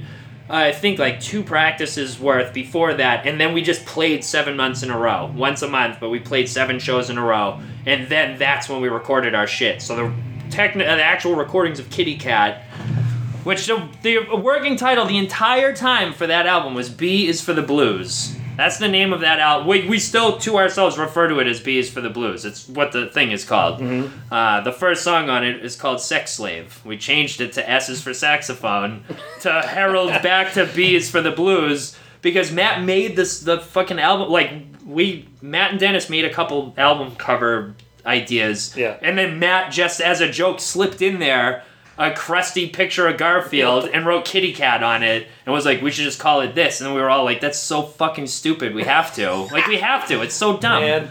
And that's it. Like, that's the level that we take this band, the level of seriousness. But it is, this is absolutely the best band I've ever played in. It's the most proud I've ever been of music. It's the most thorough and the most, like, exciting and challenging. And we don't, like, we... Even when we fuck our way through it, we don't, because it's like so much work has gone into it. This is the only band that I don't get high or drink before we play. Like, well, you know, I've stopped drinking now, but even when we were playing, like, I would have like two beers, that's all. And I couldn't smoke weed before we play. Whereas every other, literally every other fucking band, to their detriment, like the pre, pre, you know, practice ritual is two beers in a bowl. Like, that's what it is. Get in the headspace, and now we're now we're at zero. And now we can start. Mm-hmm. Instead of like this one, I show up like after a long day of work and I'm like, okay, you know, I'm looking forward to ten o'clock when I can take a rip, because I have to keep my wits about me to pay half attention what the fuck is going on, because Matt's really thorough and he changes the shit too. Like, it evolves and everything. Like, because he'll come, here's my guitar part and here's the suggested arrangement, and Dennis comes up with a cool bass line. And then Matt's like, oh, it would sound cooler if I played this over that, and now we've lost the original thing. Mm-hmm. But that's the evolution of yeah. it all anyway, so it's... But I have to, like, pay attention to it all. I can't just, like, Definitely sit there and get mentality. fucked up at band practice. Yeah. But it's awesome. I mean, it's, like, way more rewarding in that sort of a way. Um, well, it's nice to, to have done both, and you did one for so long, and now that you're, you know, older and have a kid and married, and your mentality has changes, and perhaps that... And also... just changes the way you look at all music, probably in general, but and then in yeah. particular what you make. Yeah. You know. Well, it's also crazy too, because it seems, I mean, back at twenty-four years old in Piles, like, it seemed infinite, and literally right now it seems so finite. Like, I would be shocked if we were I'd play for another year. And it's just because shit happens. Yeah. I don't know. Matt's, like, been whining about his fingers and his hands really hurting a lot. Yep. And he says, you know, jokingly but seriously, he's like, you know, this might be getting close to the end, boys, you know. And I say the same thing. Yeah. And I think we'll just keep playing until we're broken, but yeah. even still... Until uh, someone just shows up and just says, eh. Yeah. This isn't this, happening. This isn't really doing it for me anymore. And that... And that but happens, it is that especially thing. Especially after so. five years, because both of our bands have been pretty much yeah. the same... Uh, you know, the same time. Yeah. Frame, you know? Yeah, yeah. We're contemporaries. Okay. Something like that, right? Yeah. Trying to use the big words. But, yeah, it's, it, it, well, so I guess my point is that it it's that thing where, like, I want to appreciate each of these band practices more and more because they're coming to a close. Right. There's definitely well, less ahead point. of me than there are behind me, you know what I mean? I know. I that's an, that. And now, now I'm sad. Yeah, that's what it is. I know, I mean, it, it, like I, I talk about like an ending, and then you say something like, "Well, there's more, there's less, there's more behind you. Yeah. You've done more, yep. and you're gonna end up doing less in the future." Fucking shit. Yeah, that sucks. But think about it. In six years, we're not gonna look any cooler. When I saw, no, no, that's not, that's when I thing. saw Chris Brokaw, and no, like, disrespect to Chris Brokaw, he's great and he's done a lot of great things. But he, it reminded me of. If Nathan Moore had any more traction and was just still, like, pounding out songs, like, really earnestly, but, like, in your fifties, and, like, I understand. I mean, Juliana Hatfield just put out a record that I just bought for my wife on vinyl because she's been listening to it nonstop of uh, Juliana Hatfield singing Olivia Newton-John songs. It's fucking really good. And she recorded it at Q Division with local people. It's all super local because she still is a local working musician. Mm-hmm. And I, I read the thing... I read a review for it, and there was, like, her fifteenth fucking studio album. Jeez. Like, holy shit, man, there's so many that I haven't heard. Oh, and, no. Like, no. You just keep going, and you keep doing it, and I want to support that, but I also don't necessarily want to be that. I don't want... Not with the earnestness of it. I mean, if, if the big sort of shift for me, and it did time with meeting Bonnie, but it was my twenty-eighth birthday, and it was just... There's so much mythos around twenty-seven and that whole thing. And then oh. now I'm twenty-eight. So now I'm twenty-eight in two months. And I'm like... So Kurt Cobain was like barely twenty-four when Nevermind broke. And I'm thinking back to myself at twenty-four, only at that point four years ago. And I'm like, he's a fucking baby.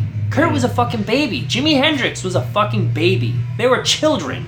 Yes. You're a twenty-five-year-old playing guitar over the back of your head. You're a fucking child.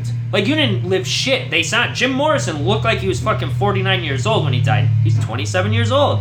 So, like, his heyday, that guy's twenty-six years old, you know? Like, yeah. all of that, and it, it was just this whole thing where I'm like, what the fuck, man? Like, this isn't, I don't like this. And, and, and suddenly...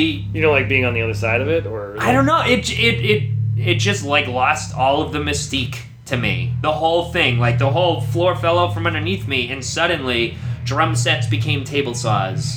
And I'm like, I had been doing carpentry for five years at that point as a means to the ends of, like, being a drummer.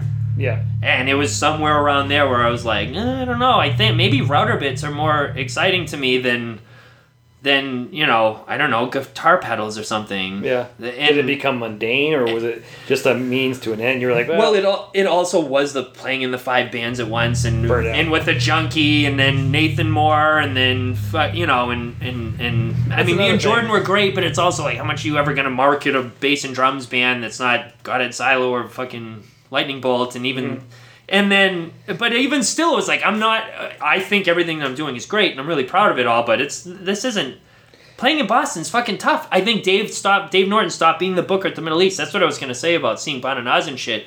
I had, I was like really in my height of it all when Dave was booking the Middle East. So I had access to it for like a good push. I had six months probably where I just played there unfettered, and it was awesome, and...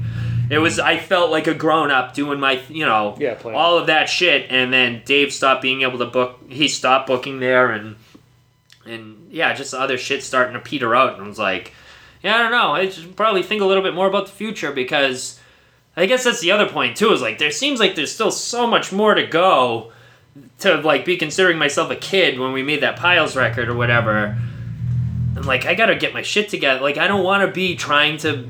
That's my only way that I know how to make money at forty-six years old is, like, keep trying to peddle records or whatever, you know, C Ds or whatever. Here, stream stream my new record on Spotify or whatever shit. So, it yeah, I don't know. I just got more interested in carpentry and craftsmanship and woodworking well, those, those and stuff like that. Those other people that you talk about, the, the, the mystique of that, or those people burned out in the worst way. Right. Like, I mean, they fucking...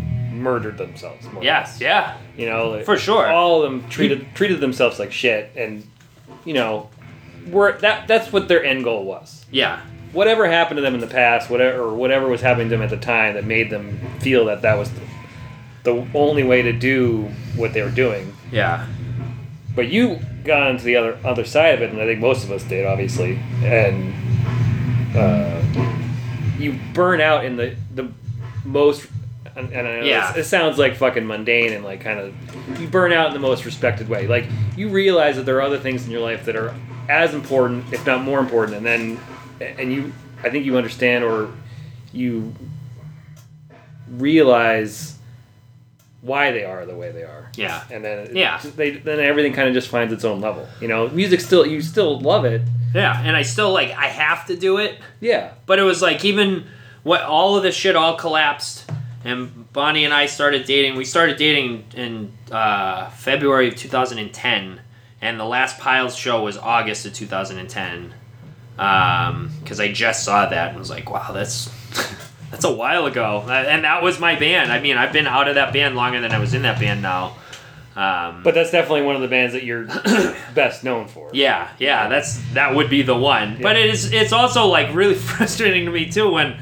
I have to clarify now. Not, no, the plural. Not the plural, not the singular.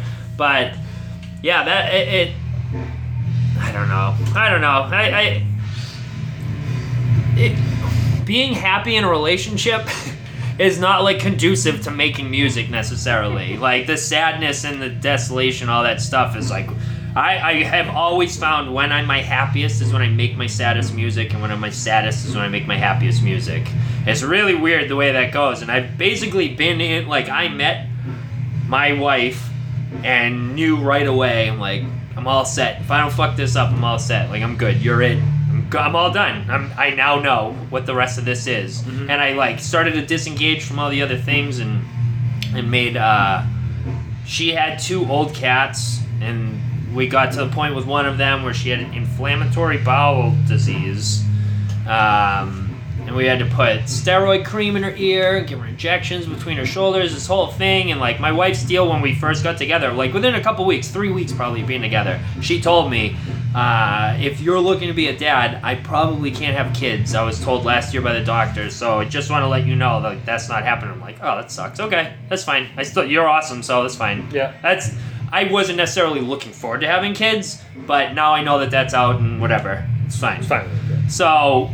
So then the idea was that, like, I'm going to be a cat dad. And then I made my song Cat Dad. That, like, there's a video for it and everything. But it was, like, a very inside song about how, yeah. I just the rigors right, of being a cat father. Yeah, yeah, sure. Yep. And, like, how being I scoop father. Your litter box and I clean up your piss. And, like, uh, yeah, it's really dumb. Acoustic, and then the weird, like, instrumental B-side, and then I made an electric version of the same song, an electric version of the B-side, and it's, like, all planned to be a seven-inch and all like this stuff. Definitely sounds like a Paul Joyce song. Yeah, pretty much. It's pretty silly. Yeah. Yeah, it's very... Uh, not, yeah, it's not not quite the, the level of substance of a Prince Fantast, but what is? It sure is a big digger. Sure it's a big digger. uh, so good. Matt's guitar solo on that song is uh, uh, really so terrific. Crazy. Fucking guys, so good. There's too many bands. That's the thing. There are so many bands. Well, yeah, because Glanz. You know about Glanz? Yeah. yeah. Glanz. Do you have those recordings? I, I think I did. They, I had a tape, a, a mixtape of. It had the Challenger thing on yeah. it. It had the those the, five Challenger songs. Then because yeah, yeah. I feel like I have the M P threes from the cassette you're talking about. Yeah. I had that. Uh, I think Scott made me a tape of all this shit. Yeah. Uh, yeah, the that and then like Glanz weird was, Phyllis thing. Yeah. Um, and Glanz uh, was Mike Mike Loga. Hutchins. Yeah, Loga. Yeah. Glanz was Mike Hutchins and Paul. And the story that I got, so I had made friends with Mike Hutchins, who lived in Maine. I don't even fucking remember how. Like we got invited to go to a cookout that he was having, and me and Paul and Nathan Moore went up there together and drank, I don't know, a case of beer Everything. in the van on the way up.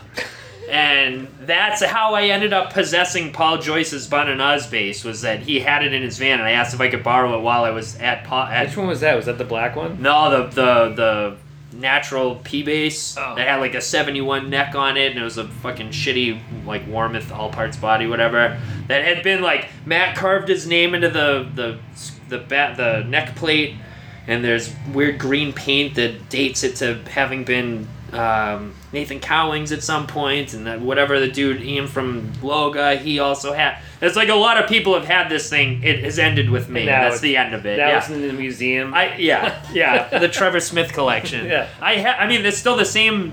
Same strings from when Paul last played it. Like I oh, really you can't take those strings off. No, God no. No, it sounds great. It's fucking perfect. It smell, it Fifteen years old. Smell up. Like Paul. It's the, the inside of the case still smells like Paul. It's great.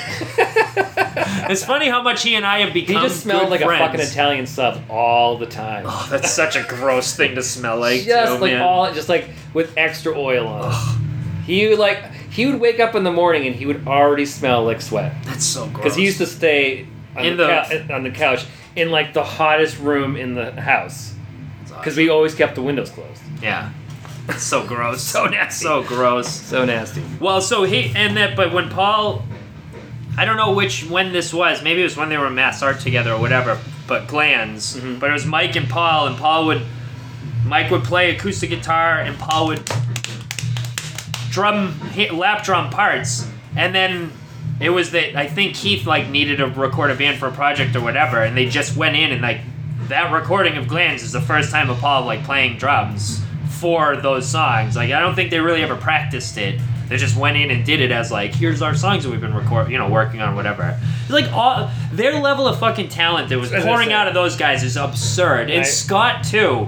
I, it's rules that you talk to Scott. I Scott has the most impressive resume of drummers of anybody of all of them because he played yeah Ken Bernard was in Strictly Business mm-hmm. Dale was in Physical no physical, yeah. was he yeah yep. Scott was in Physical Scott and Justin mm-hmm. and Dale uh and obviously and fucking Dan McCarthy Challenger. Played drums for him in Challenger like and, and pizza. pizza fucking pizza oh my god I was at that Don Cab show the pizza didn't we talked about that yeah yeah did you yeah good we did That was, was like the first thing we talked about. I was like, so do you want to start there? uh, and he's like, he's yeah, like, sure. He's like, you know I'm an illustrator, right?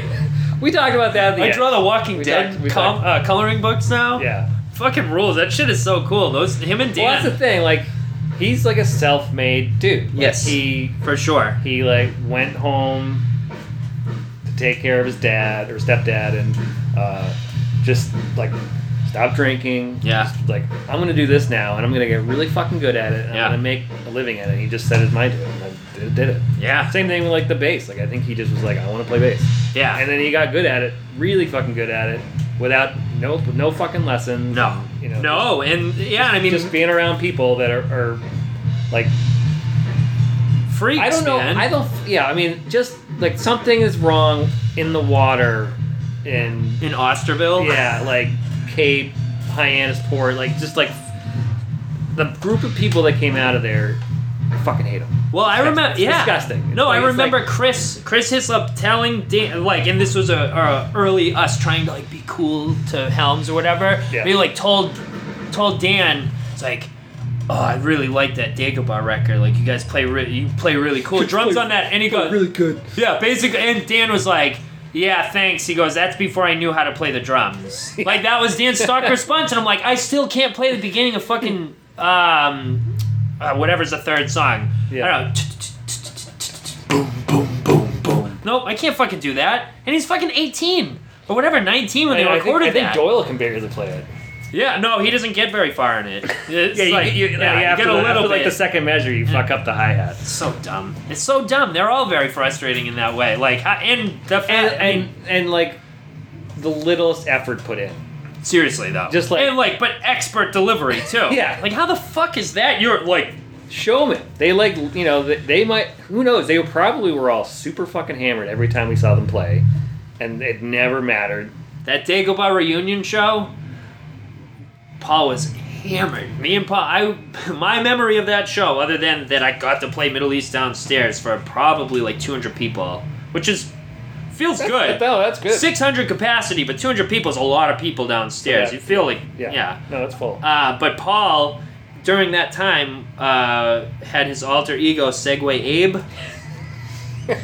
Paul Joyce had Did we bought... we talk about that? I don't remember. We Paul Joyce about it. had bought a Segway, I believe, for either eighteen hundred dollars or twenty-three hundred dollars. Like, it was some amount that in two thousand seven was absurd. For a fucking independent contractor painter to buy on this dumb new technology, bought a Segway and bought an Abraham Lincoln outfit, like, like full blown, complete with the beard, the top hat, the vest, the the whole bit, and then just in what in like white tape stuck on his back, Segway Abe, and he would just there's videos on YouTube of him just leaning forward and just going by. It's like a thirteen second video. Somebody like holy shit, holy shit, there he goes. He's like, he's like, it's uh, like predates like, Guitar Bear, man. Yeah, it's like, it's like a Boston, you know, like uh, the Guitar or like yeah. the people who like do the fucking like the, the tours, like the freedom tours, like yeah, just as yeah. Benjamin Franklin, but oh yeah, yeah, like, yeah, that kind of shit. It was like an art pro. It was like an yeah. art project, but done in public. So Paul had his Segway in his van at that Dagobah show, and we were like... we drove back and go, forth on it, yeah. We were going around in the back parking lot and that thing, but like handing a bottle of Smirnoff back and forth. First so and last fucking, time I've ever ridden a Segway.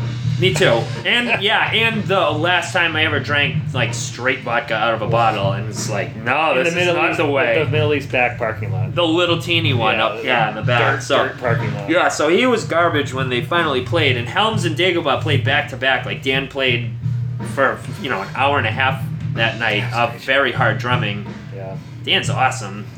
He's so good, too. I mean, he's another one that's... And he doesn't play anymore. And no. also, and then, uh, and in addition, he's like a great, amazing graphic artist. Great, great shit. Yeah, I mean, I have who's I, made a career just doing that. That started from fucking concert posters that yeah. I would collect, and I have so much old Dan artwork and I, current Dan artwork, and I have, I mean, at least six years worth of the uh, Print of the Month Club, mm-hmm. like two in tubes, waiting. You know, I'll never have. I need an, like an art gallery and probably ten thousand dollars to frame it all. Because, no, not a single thing is eighteen by twenty-four. Yeah, it's yeah. all like and all eleven and three quarters by thirty-nine and an eighth. Like, why? Why, Dan? Yeah. Fuck you. Go get it framed. Make my shit look good. Oh, it's so, uh, it's so good. Well, it's really good. Yeah, on that note, though, now that we just spooged all over Cape Cod. Uh, I think we got what we need. You happy?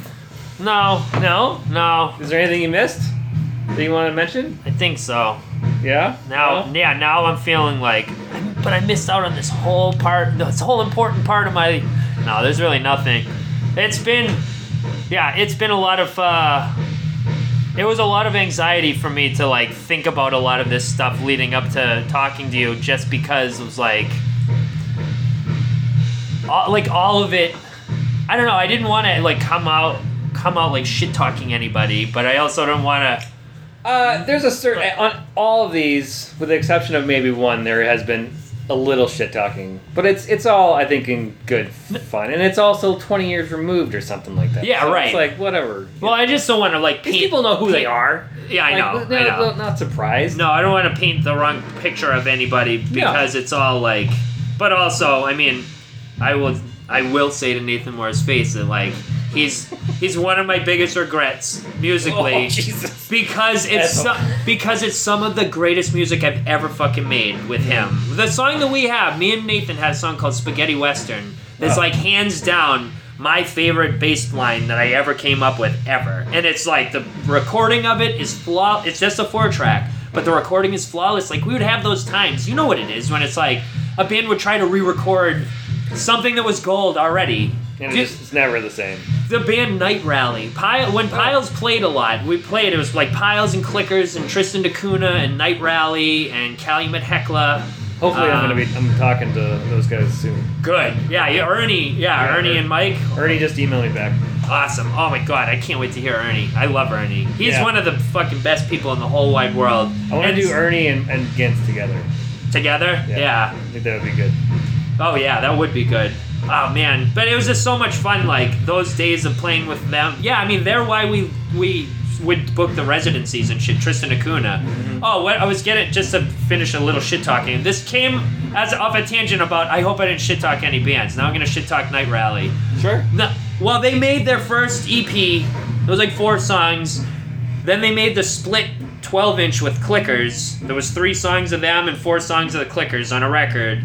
And then they got signed, I think they got signed, and then they went to New York and recorded and essentially re-recorded all seven or six of the seven songs from the previous thing at a proper studio and five new songs, whatever. And I was like so turned off by re-recording them at like, a, you know, a Strokes level of audio fidelity mm-hmm. versus like Farhad had made these fucking amazing recordings. Farhad from Night Rallies, who recorded Piles.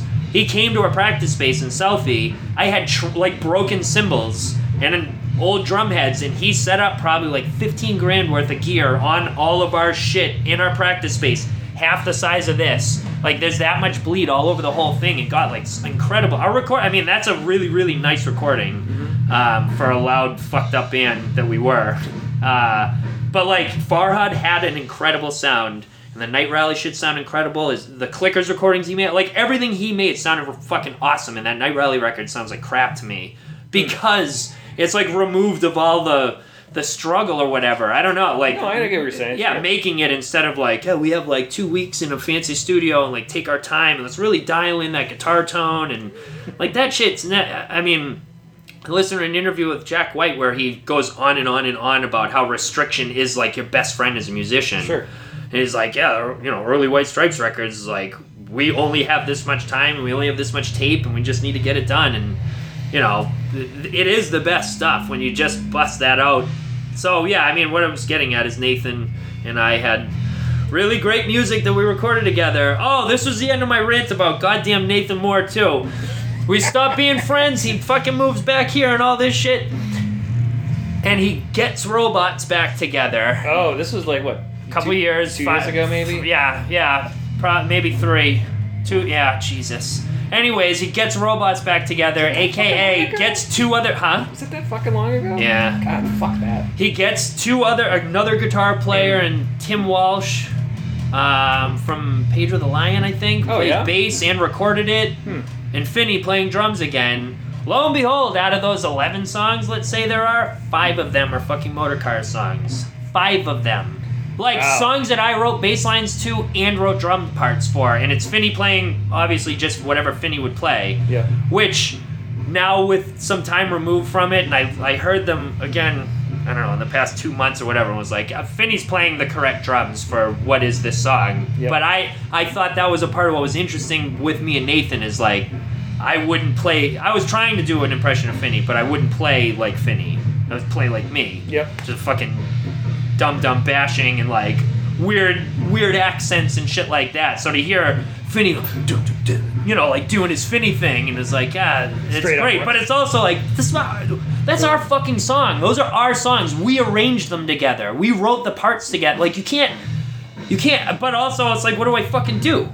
Yeah. Oh, nobody hears this music, and I'm really upset that no, the, that nobody's giving me the credit that nobody deserves. Like, no, one, like, no one cared that Robots got back together. Like, no. I, I went and saw them when they played. Right. I was like, I'm doing this just for nostalgia. Mm-hmm. You know. That, yeah. You know that. That's why I was there. And it was I, there, and like Doyle was there. I think you went. No, I didn't. Oh, you didn't. No, I actively protested. No, okay. Dale was there, and yeah. that's when yeah, Matt and Dale had like a weird where he's just like. But he not like music. Like Dale, like was weird and cold. I think Dale was probably early in his sobriety, and maybe still a little bit awkward. Cause that's a whole thing too, dude. I'm like a year and a half not drinking now, and it's it's a weird it's a weird world sometimes. Most of the time it's not, but like interacting with people sometimes. People that you've that interacted you know with from your other ways. Whole life drunk or yeah drinking, and then suddenly you're the sober one. And you're like, uh-oh. Yeah, yeah, yeah. I can't imagine that. That's why yeah. I'm not gonna do it. Yeah, I wouldn't. I, I wouldn't bother. It's, but it's been good. Just it, keep it under wraps. Yeah, just, you know, which I can't. That's why it's just over. No, no, like yeah. drinking. You know, just yeah, keep the drinking under wraps. Just you know. Yeah, yeah. No, I know. But anyways, no, no. I think now that I just burned Nathan one last time, I think that's all that I have. I love Nathan. I it, he's.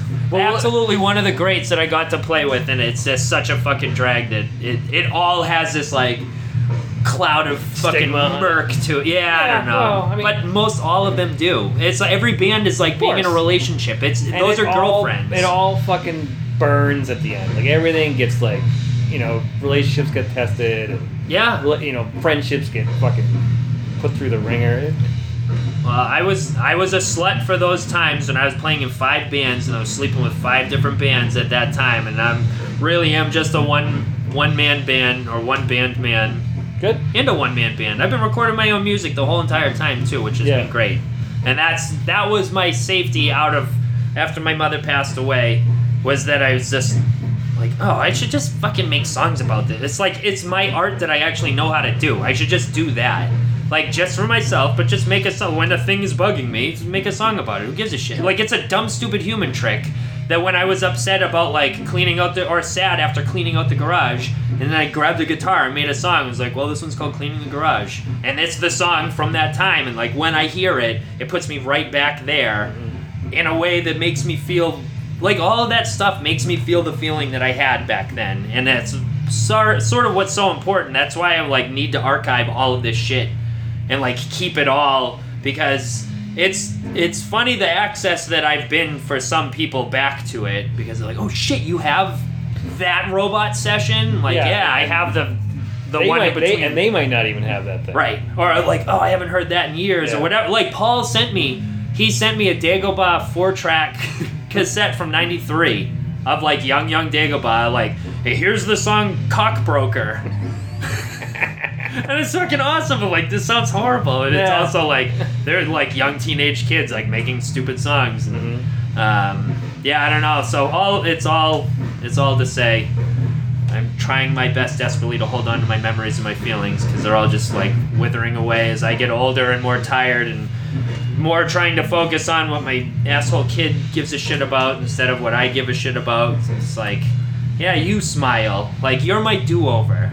This is my chance to, like, feel like I did good at life or something. That, like, that you won't have annoying times. And she still has annoying times. It's all fucking hopeless. Nothing matters. Nice stuff. Yeah, it's great. Nothing matters. That's the name of the new Brown Lasers song, Nothing Matters. Oh, that's that's definitely the subtitle to this this podcast. None of yeah. this matters. Yeah, no, it's No great. One gives a shit.